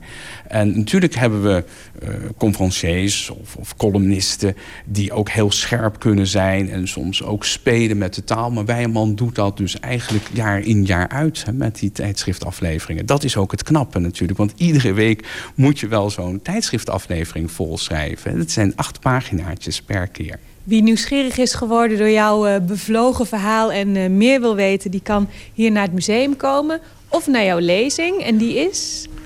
Op 6 april. En dan ga ik iets meer vertellen over het leven en werk van Weijerman en over wat hij hier heeft geschreven. Ook in de gevangenpoort.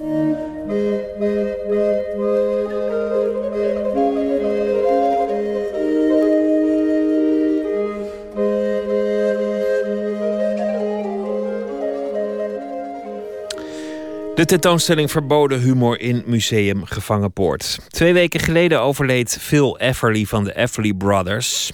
Nou ja, zijn muziek leeft voort.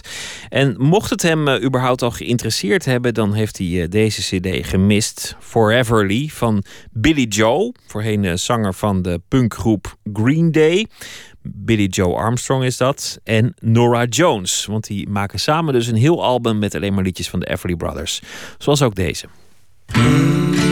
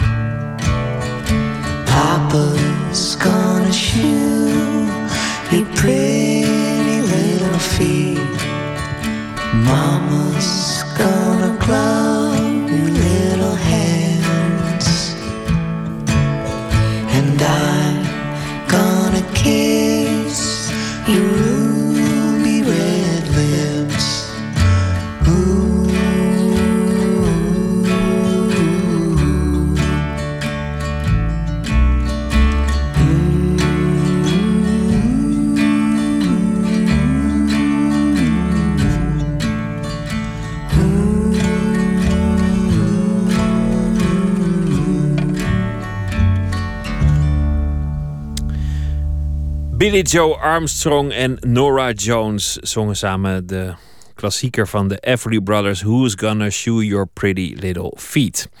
29 januari op een woensdag uh, wordt ehm, de VSB Poëzieprijs uitgereikt. En daarmee begint dan ook de Gedichtenweek. En dat is de belangrijkste poëzieprijs van het jaar. Wij nemen alvast een uh, voorschot en elke nacht hoort u bij ons alvast een van de genomineerden. En vandaag is dat de Vlaamse dichteres Mirjam van Hey. Er was niet echt een moment waarop ik zelf dacht van... eh, nu, ben, nu ga ik een dichter worden. Ik ging naar een meisjesschool en eh, in mijn herinnering eh, waren er veel medeleerlingen die ook gedichten schreven. En ik heb zo het gevoel dat ik ermee doorging. Het bleek achteraf dat ik beseft heb dat ik daarmee misschien een beetje kon onderscheiden van anderen. Dat ik daar voor mijn best moest doen. Dat daar misschien mijn talent lag. Je krijgt wel meer zelfvertrouwen in dat wat je doet als je opgemerkt wordt door anderen. En dat is gebeurd toen ik eigenlijk vrij jong al de prijs voor het uh, poëziedebuut van de provincie Oost-Vlaanderen gekregen heb.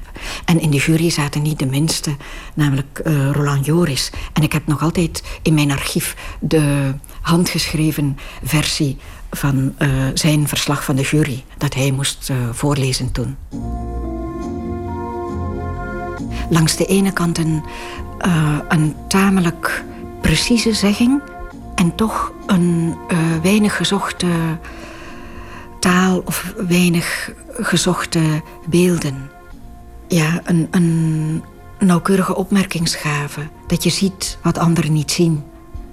En dat je dat neerschrijft.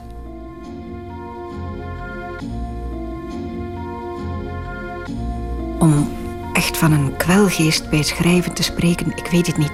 Het is wel zo dat ik mij zelf moet... Niet echt geweld aan doen, maar ik moet mij toch zelf discipline opleggen om te schrijven. Want ik weet dat ik achteraf, als ik zal geschreven hebben...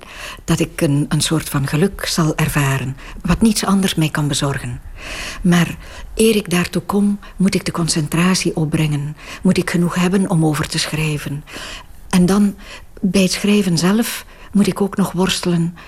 Maar minder en minder. Vroeger was dat vaker het geval. Dat ik moest mij behoeden voor een te veel zeggen.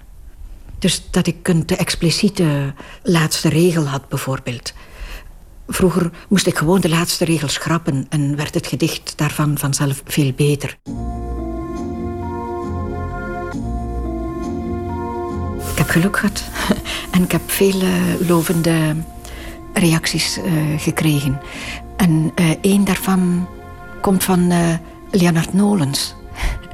En hij heeft ooit eens gezegd dat uh, de manier waarop ik schrijf niet zoveel verschilt van de manier waarop ik praat.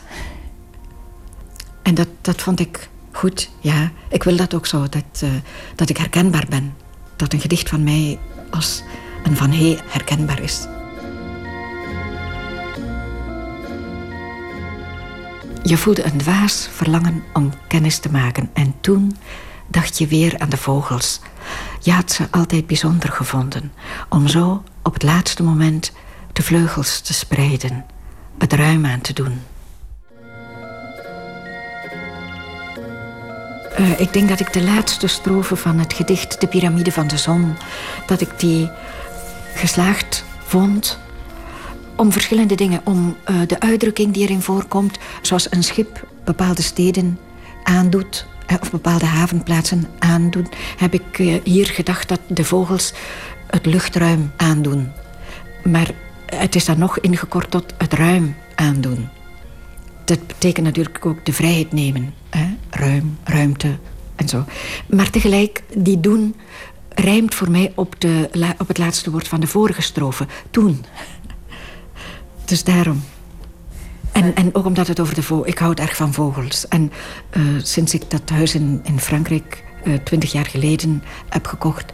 Um, uh, ja, bestudeer ik de vogels nogal. En vind ik het heel, heel grappig en heel mooi om ze te bekijken.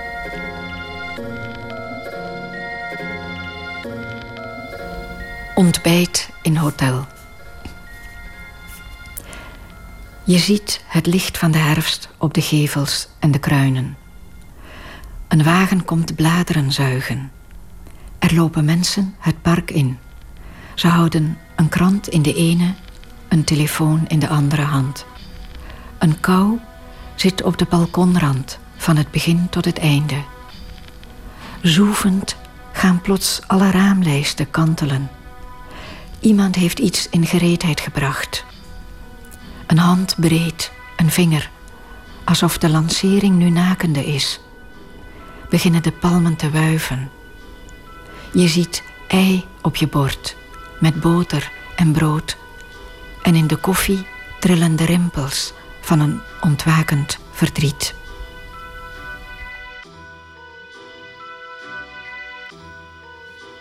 De Vlaamse dichteres Mirjam van Hey, een van de genomineerden voor de VSB Poëzieprijs.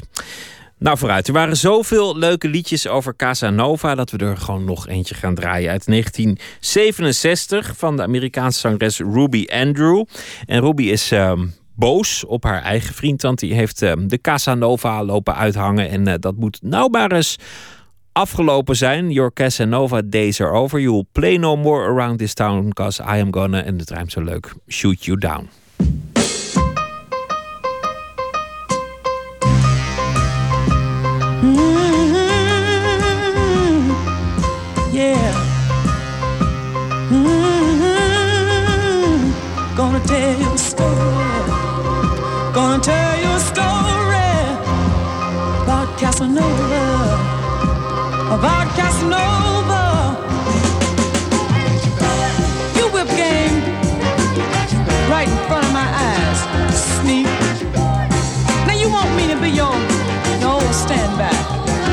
Sneak. Ain't no more days like that.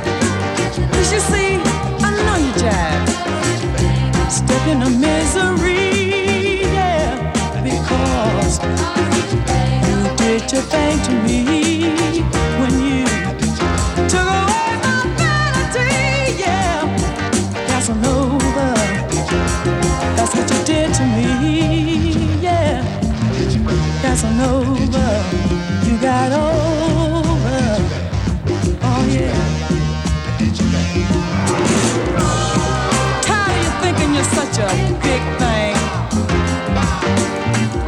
LDs and sliding around, really doing your thing.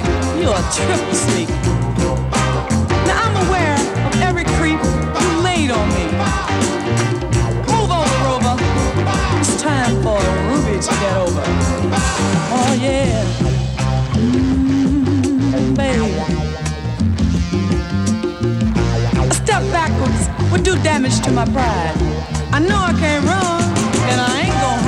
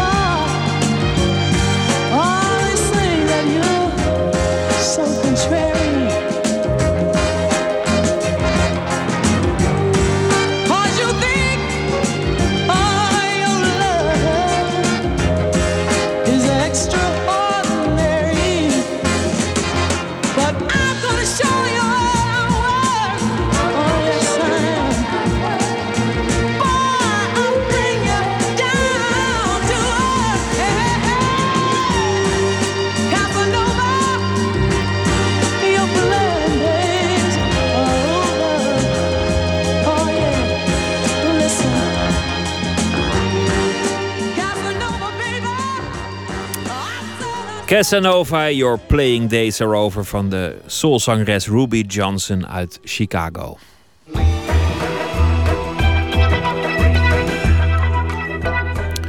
U luistert naar Nooit meer slapen van de VPRO. Alleen op de wereld is het verhaal van de vondeling Remy, het boek van Hector Malot van zo'n 135 jaar geleden.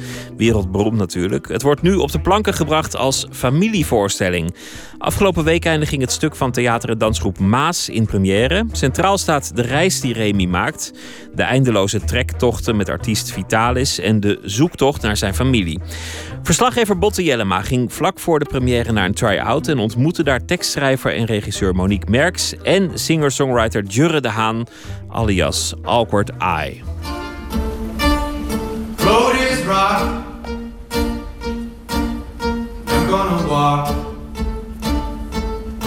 Het begint met eh, een doek naar beneden en de uitleg van de acteurs. En dan eh, zie je een klein eh, kartonnen huisje. Daar woont eh, moeder Barbarin. En een speelplaats. En je ziet eerst eh, wat gezellig kinderspel. En daarna zie je een eh, grote ruzie tussen vader en moeder Barbarin. En eh, in die ruzie hoort Remy dat hij een vondeling is. Wat je daarna ziet is de lange tocht door Frankrijk. En je ziet heel veel luchten en je ziet eh, heel veel mensen lopen, lopen, lopen. Eindeloos lopen. Stroll your bodies together, oh. Stroll your bodies together, oh. You and your friends, stroll your bodies together, oh. Het verhaal van Alleen op de Wereld is een lang verhaal. Het duurt eigenlijk uren. Dagen, nachten, weken, maanden, jaren. Lang dus. En wij hebben maar een ochtendje, dus eh, we vertellen niet alles. Ja, ik dacht, ik ga dat verhaal niet vertellen eh, zoals je een film zou vertellen. Zo van en toen en toen en toen en toen. Ik ga het meer op emotie en op eh, onderliggende gevoelens vertellen. En natuurlijk krijg je wel het verhaal mee.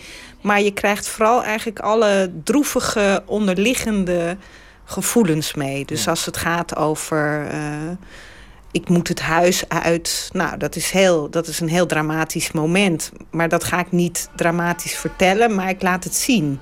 Eh, dan, dan zie je in de verte moeder Barberin en je ziet die kinderen eh, hun hand opsteken en zwaaien. En eh, nou, dat is eigenlijk wel. Het is een scène uit het boek, maar dat verbeeld ik en ik vertel het niet. Like someone coming from the past in the future. Als je aan het boek denkt, dan denk je aan eh, de reis door Frankrijk. Althans, ik. En eh, ik dacht, een groot deel van de voorstelling moet ook gaan over die eindeloze tocht die je moet maken. En, en het is eigenlijk gewoon een grote wandelkweest. Dat je maar door moet en door moet. En, en het is. eh, ja, je moet werken voor de kost. En je moet. eh, nou, en dan, vervolgens krijg je een hele leuke circusact. eh, of een aapje wat ineens eh, kunstjes doet. Ja. Maar, maar het basisgevoel is dat, dat eindeloze lopen. Ja. Ja. En eh, toen ik dat eigenlijk bedacht, toen dacht ik, eh, dan moet het ook met dans.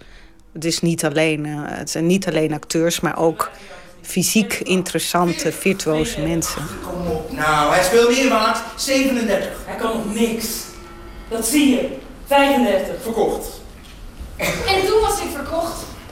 Je gelooft het of niet, maar ik was gewoon verkocht. Op dat moment, eh Jurre, kom jij al meteen het podium op eigenlijk. En eh, speel je eh, het nummer Road is Rock. Road is Rock. Waar gaat dat nummer over? Nou, dat weet ik zelf ook niet helemaal precies. Ik weet alleen dat klopt, voor mijn gevoel. Het is een vrij open nummer. Met een soort van grote, heldere metaforen erin, geloof ik. Weet je. Ro- Steen, weg, sneeuw, wolken, wind. En, en het is inderdaad ook een, een, een... Ik weet niet of het nou een coming-of-age liedje is... maar het is wel een soort wandelnummer. Het heeft ook een soort puls naar voren. Energieke puls naar voren. Ja, misschien een soort... eh, beetje ironische handleiding voor het leven.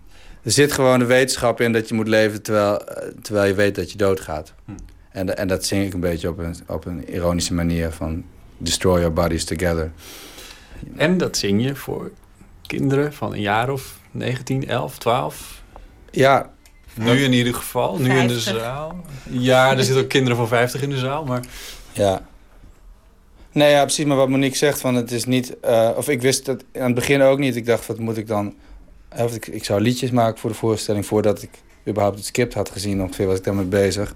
Dan denk ik, hmm, oké, gaat iemand dood? eh gaan meerdere afscheid dood. genomen? Ja, Ja. ja. En dan...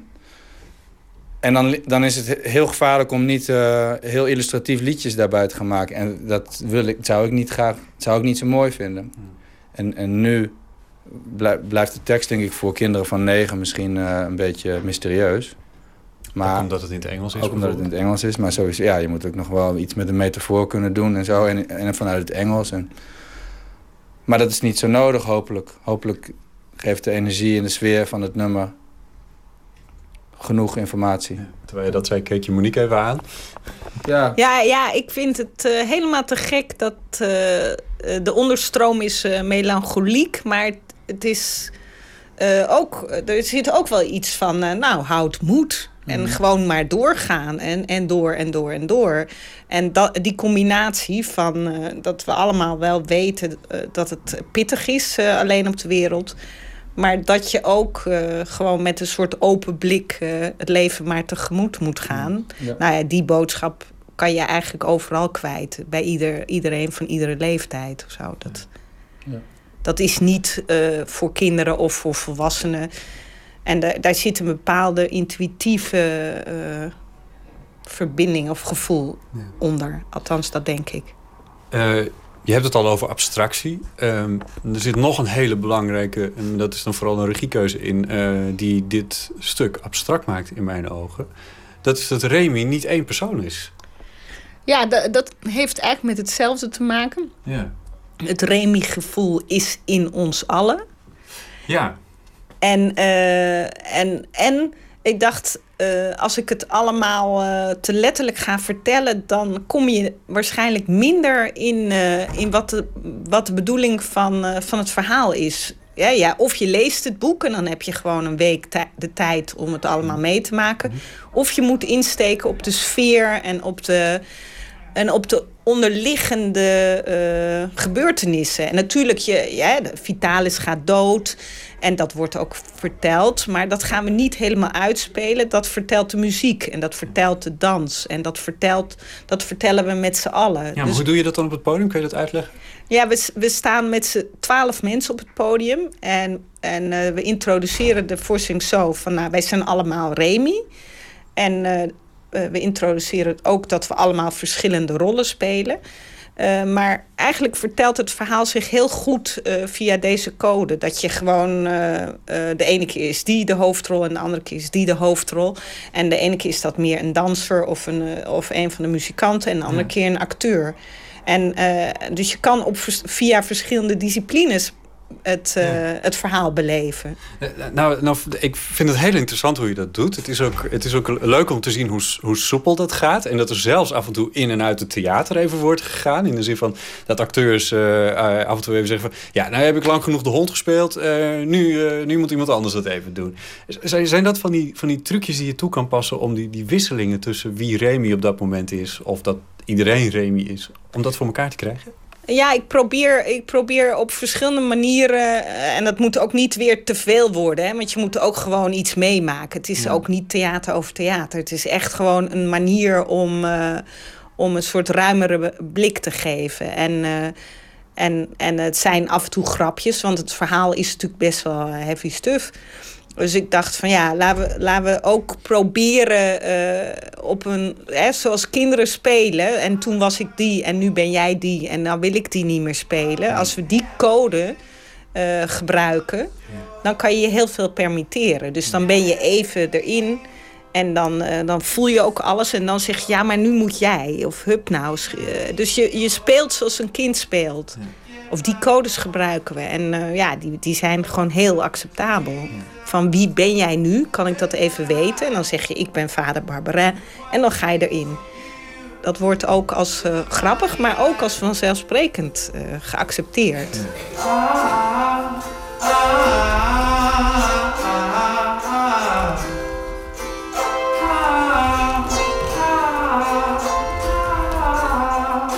het zijn wel de grote thema's van het leven die dan eh, voorbij komen. eh, uiteindelijk Er gaan mensen dood, er is liefde en er worden mensen in de steek gelaten. Het gaat over geld, over kwaad en over goed. Zijn dat dan de thema's, eh, Jure, waar jij veel mee kan in je muziek? Ja, hoe groter het thema, hoe prettiger het schrijft. Ja? Ja? vind ik wel. Ik bedoel, dat klinkt een beetje pretentieus, maar ik- als mensen vragen waar gaat het liedje over, ja, ik weet niet. Zo, pro- zo schrijf ik niet. Van ik ga nu een liedje hierover schrijven. Dan wordt het meestal. Eh, dan in ieder geval ben ik er dan niet tevreden mee. Bijvoorbeeld Sea Life heb ik heel lang gedacht, waarom heb ik het over? Een van de nummers die ook in dit stuk zit, maar ook op eh, een van je cd's staat. Ja, dacht ik eigenlijk, ik had die tekst heel lang liggen en op de een of andere manier vond ik dat, dat het klik zei, laat me zeggen. Maar ik dacht, waar- waarom zing ik dit of zo? Waarom ben ik een haai en zo? Of ik, is de ik in dat nummer een haai die blaft en, en kleine visjes. Weet niet, hoe ouder het nummer wordt, hoe meer ik denk, oh ja, daar had ik het geloof ik over. Of daar komt het vandaan. Maar, is, maar en dan eh, komt het neer op gewoon, weet je wel, ehm, eenzaamheid, de, de, op een bepaald moment komen de dood of zo, ik weet niet. No one will be. No one's the only one who's not scared.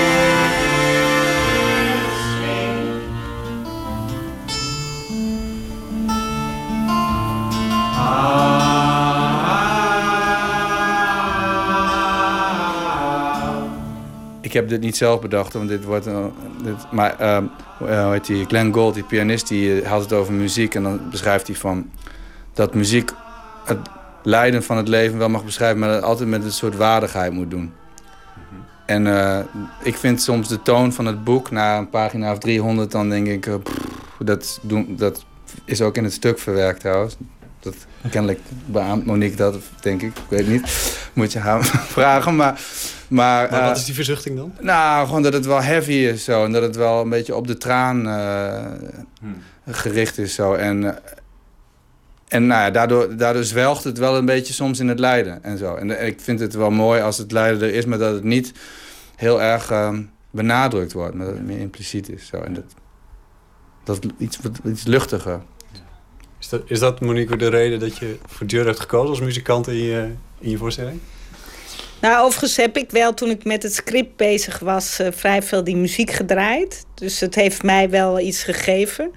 En ik denk, ja, sowieso, eh, het kan altijd erger. Op een gegeven moment heb ik dat ook wel gehad. En, en eh, dan, ja... Ik, Je bedoelt het drama in het leven? En, nou ja, laten we zeggen, er is, eh, er is natuurlijk. eh, ik, eh, het lekkere van dit boek is ook dat je gewoon het echt even helemaal over mag hebben. Ik ben Over in de, eenzaamheid. Oh, ik ben in de steek gelaten. En dan gaat ook nog degene waar ik zoveel van leer en van hou, gaat dood. En dan moet ik het, weet je, dus stap, opeenstapeling aan eh, moeilijke opdrachten. Maar eh, dat, eh, wat ik, eh, zeg maar, het beeld van Remy, wat ik graag neer wil zetten, is: het is gewoon een open joch, zoals een kind ook kan zijn, die doorgaat. En daar ook niet zo'n big deal van maakt. En, eh en Marlowe is natuurlijk ook een tijdsbeeld. Hè, er moesten allemaal heel erg. ook met de sociaal onrecht moest aard, aangekaart. En het moest allemaal. Eind 19e eeuw eh, is het geschreven. Dus het, het moest gewoon sentimenteler of diep, dieper eh, zielig zijn. Hè, Dickens-achtig zielig. En eh, ik denk dat dat, dat eh, in deze tijd ietsje minder aan de hand is. Hoewel kinderen zich ook echt wel kunnen verplaatsen in dat gevoel van... en ik krijg straf van mijn moeder en, en mijn vader zit me in de weg. En dus ook nog mijn oma gaat dood. En soms ben ik verbaasd over hoeveel leed kinderen moeten dragen. En da, ja, da, da- dat verbindt me eigenlijk ook met kinderen. Dat, dat ze daar zo, eh, zo open mee omgaan. En ze, ze, ze, ze, ze, huilen en ze vinden het allemaal heel erg. Maar daarna gaan ze gewoon weer spelen. Of ze gaan gewoon weer wandelen, zeg maar. weer door. En dat is wel een goed gevoel. De voorstelling moet ook zoiets hebben van... eh, ja, nou ja, je moet gewoon op weg blijven. Je, je kunt er niet eh, mee stoppen. Zo- Zo'n soort beeld wil je schetsen.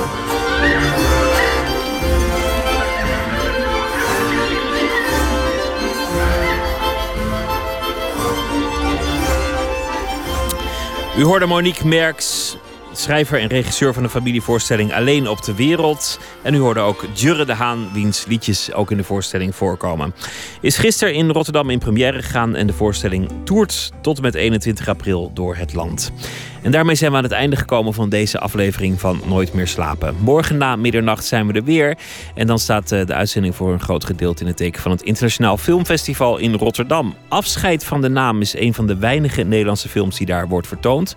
Deze film speelt zich af in het jaar 1972 en vertelt een deels autobiografisch verhaal van de regisseur Dick Tuinder. En die is morgen te gast. Verder eh, meer poëzie. Ingmar Heitse hoort u over zijn eh, 40 van Heitse, een eh, bundel die hij heeft eh, uitgebracht. En eh, we praten ook met eh, het Nederlands Blazers Ensemble. Dat allemaal morgen. Straks op deze zender de EO met Dit is de Nacht. En die praten met overlevenden van Blue Monday. Want eh, die zijn er. Ik wens u een hele goede nacht. En morgen een ontzettend vrolijke dag.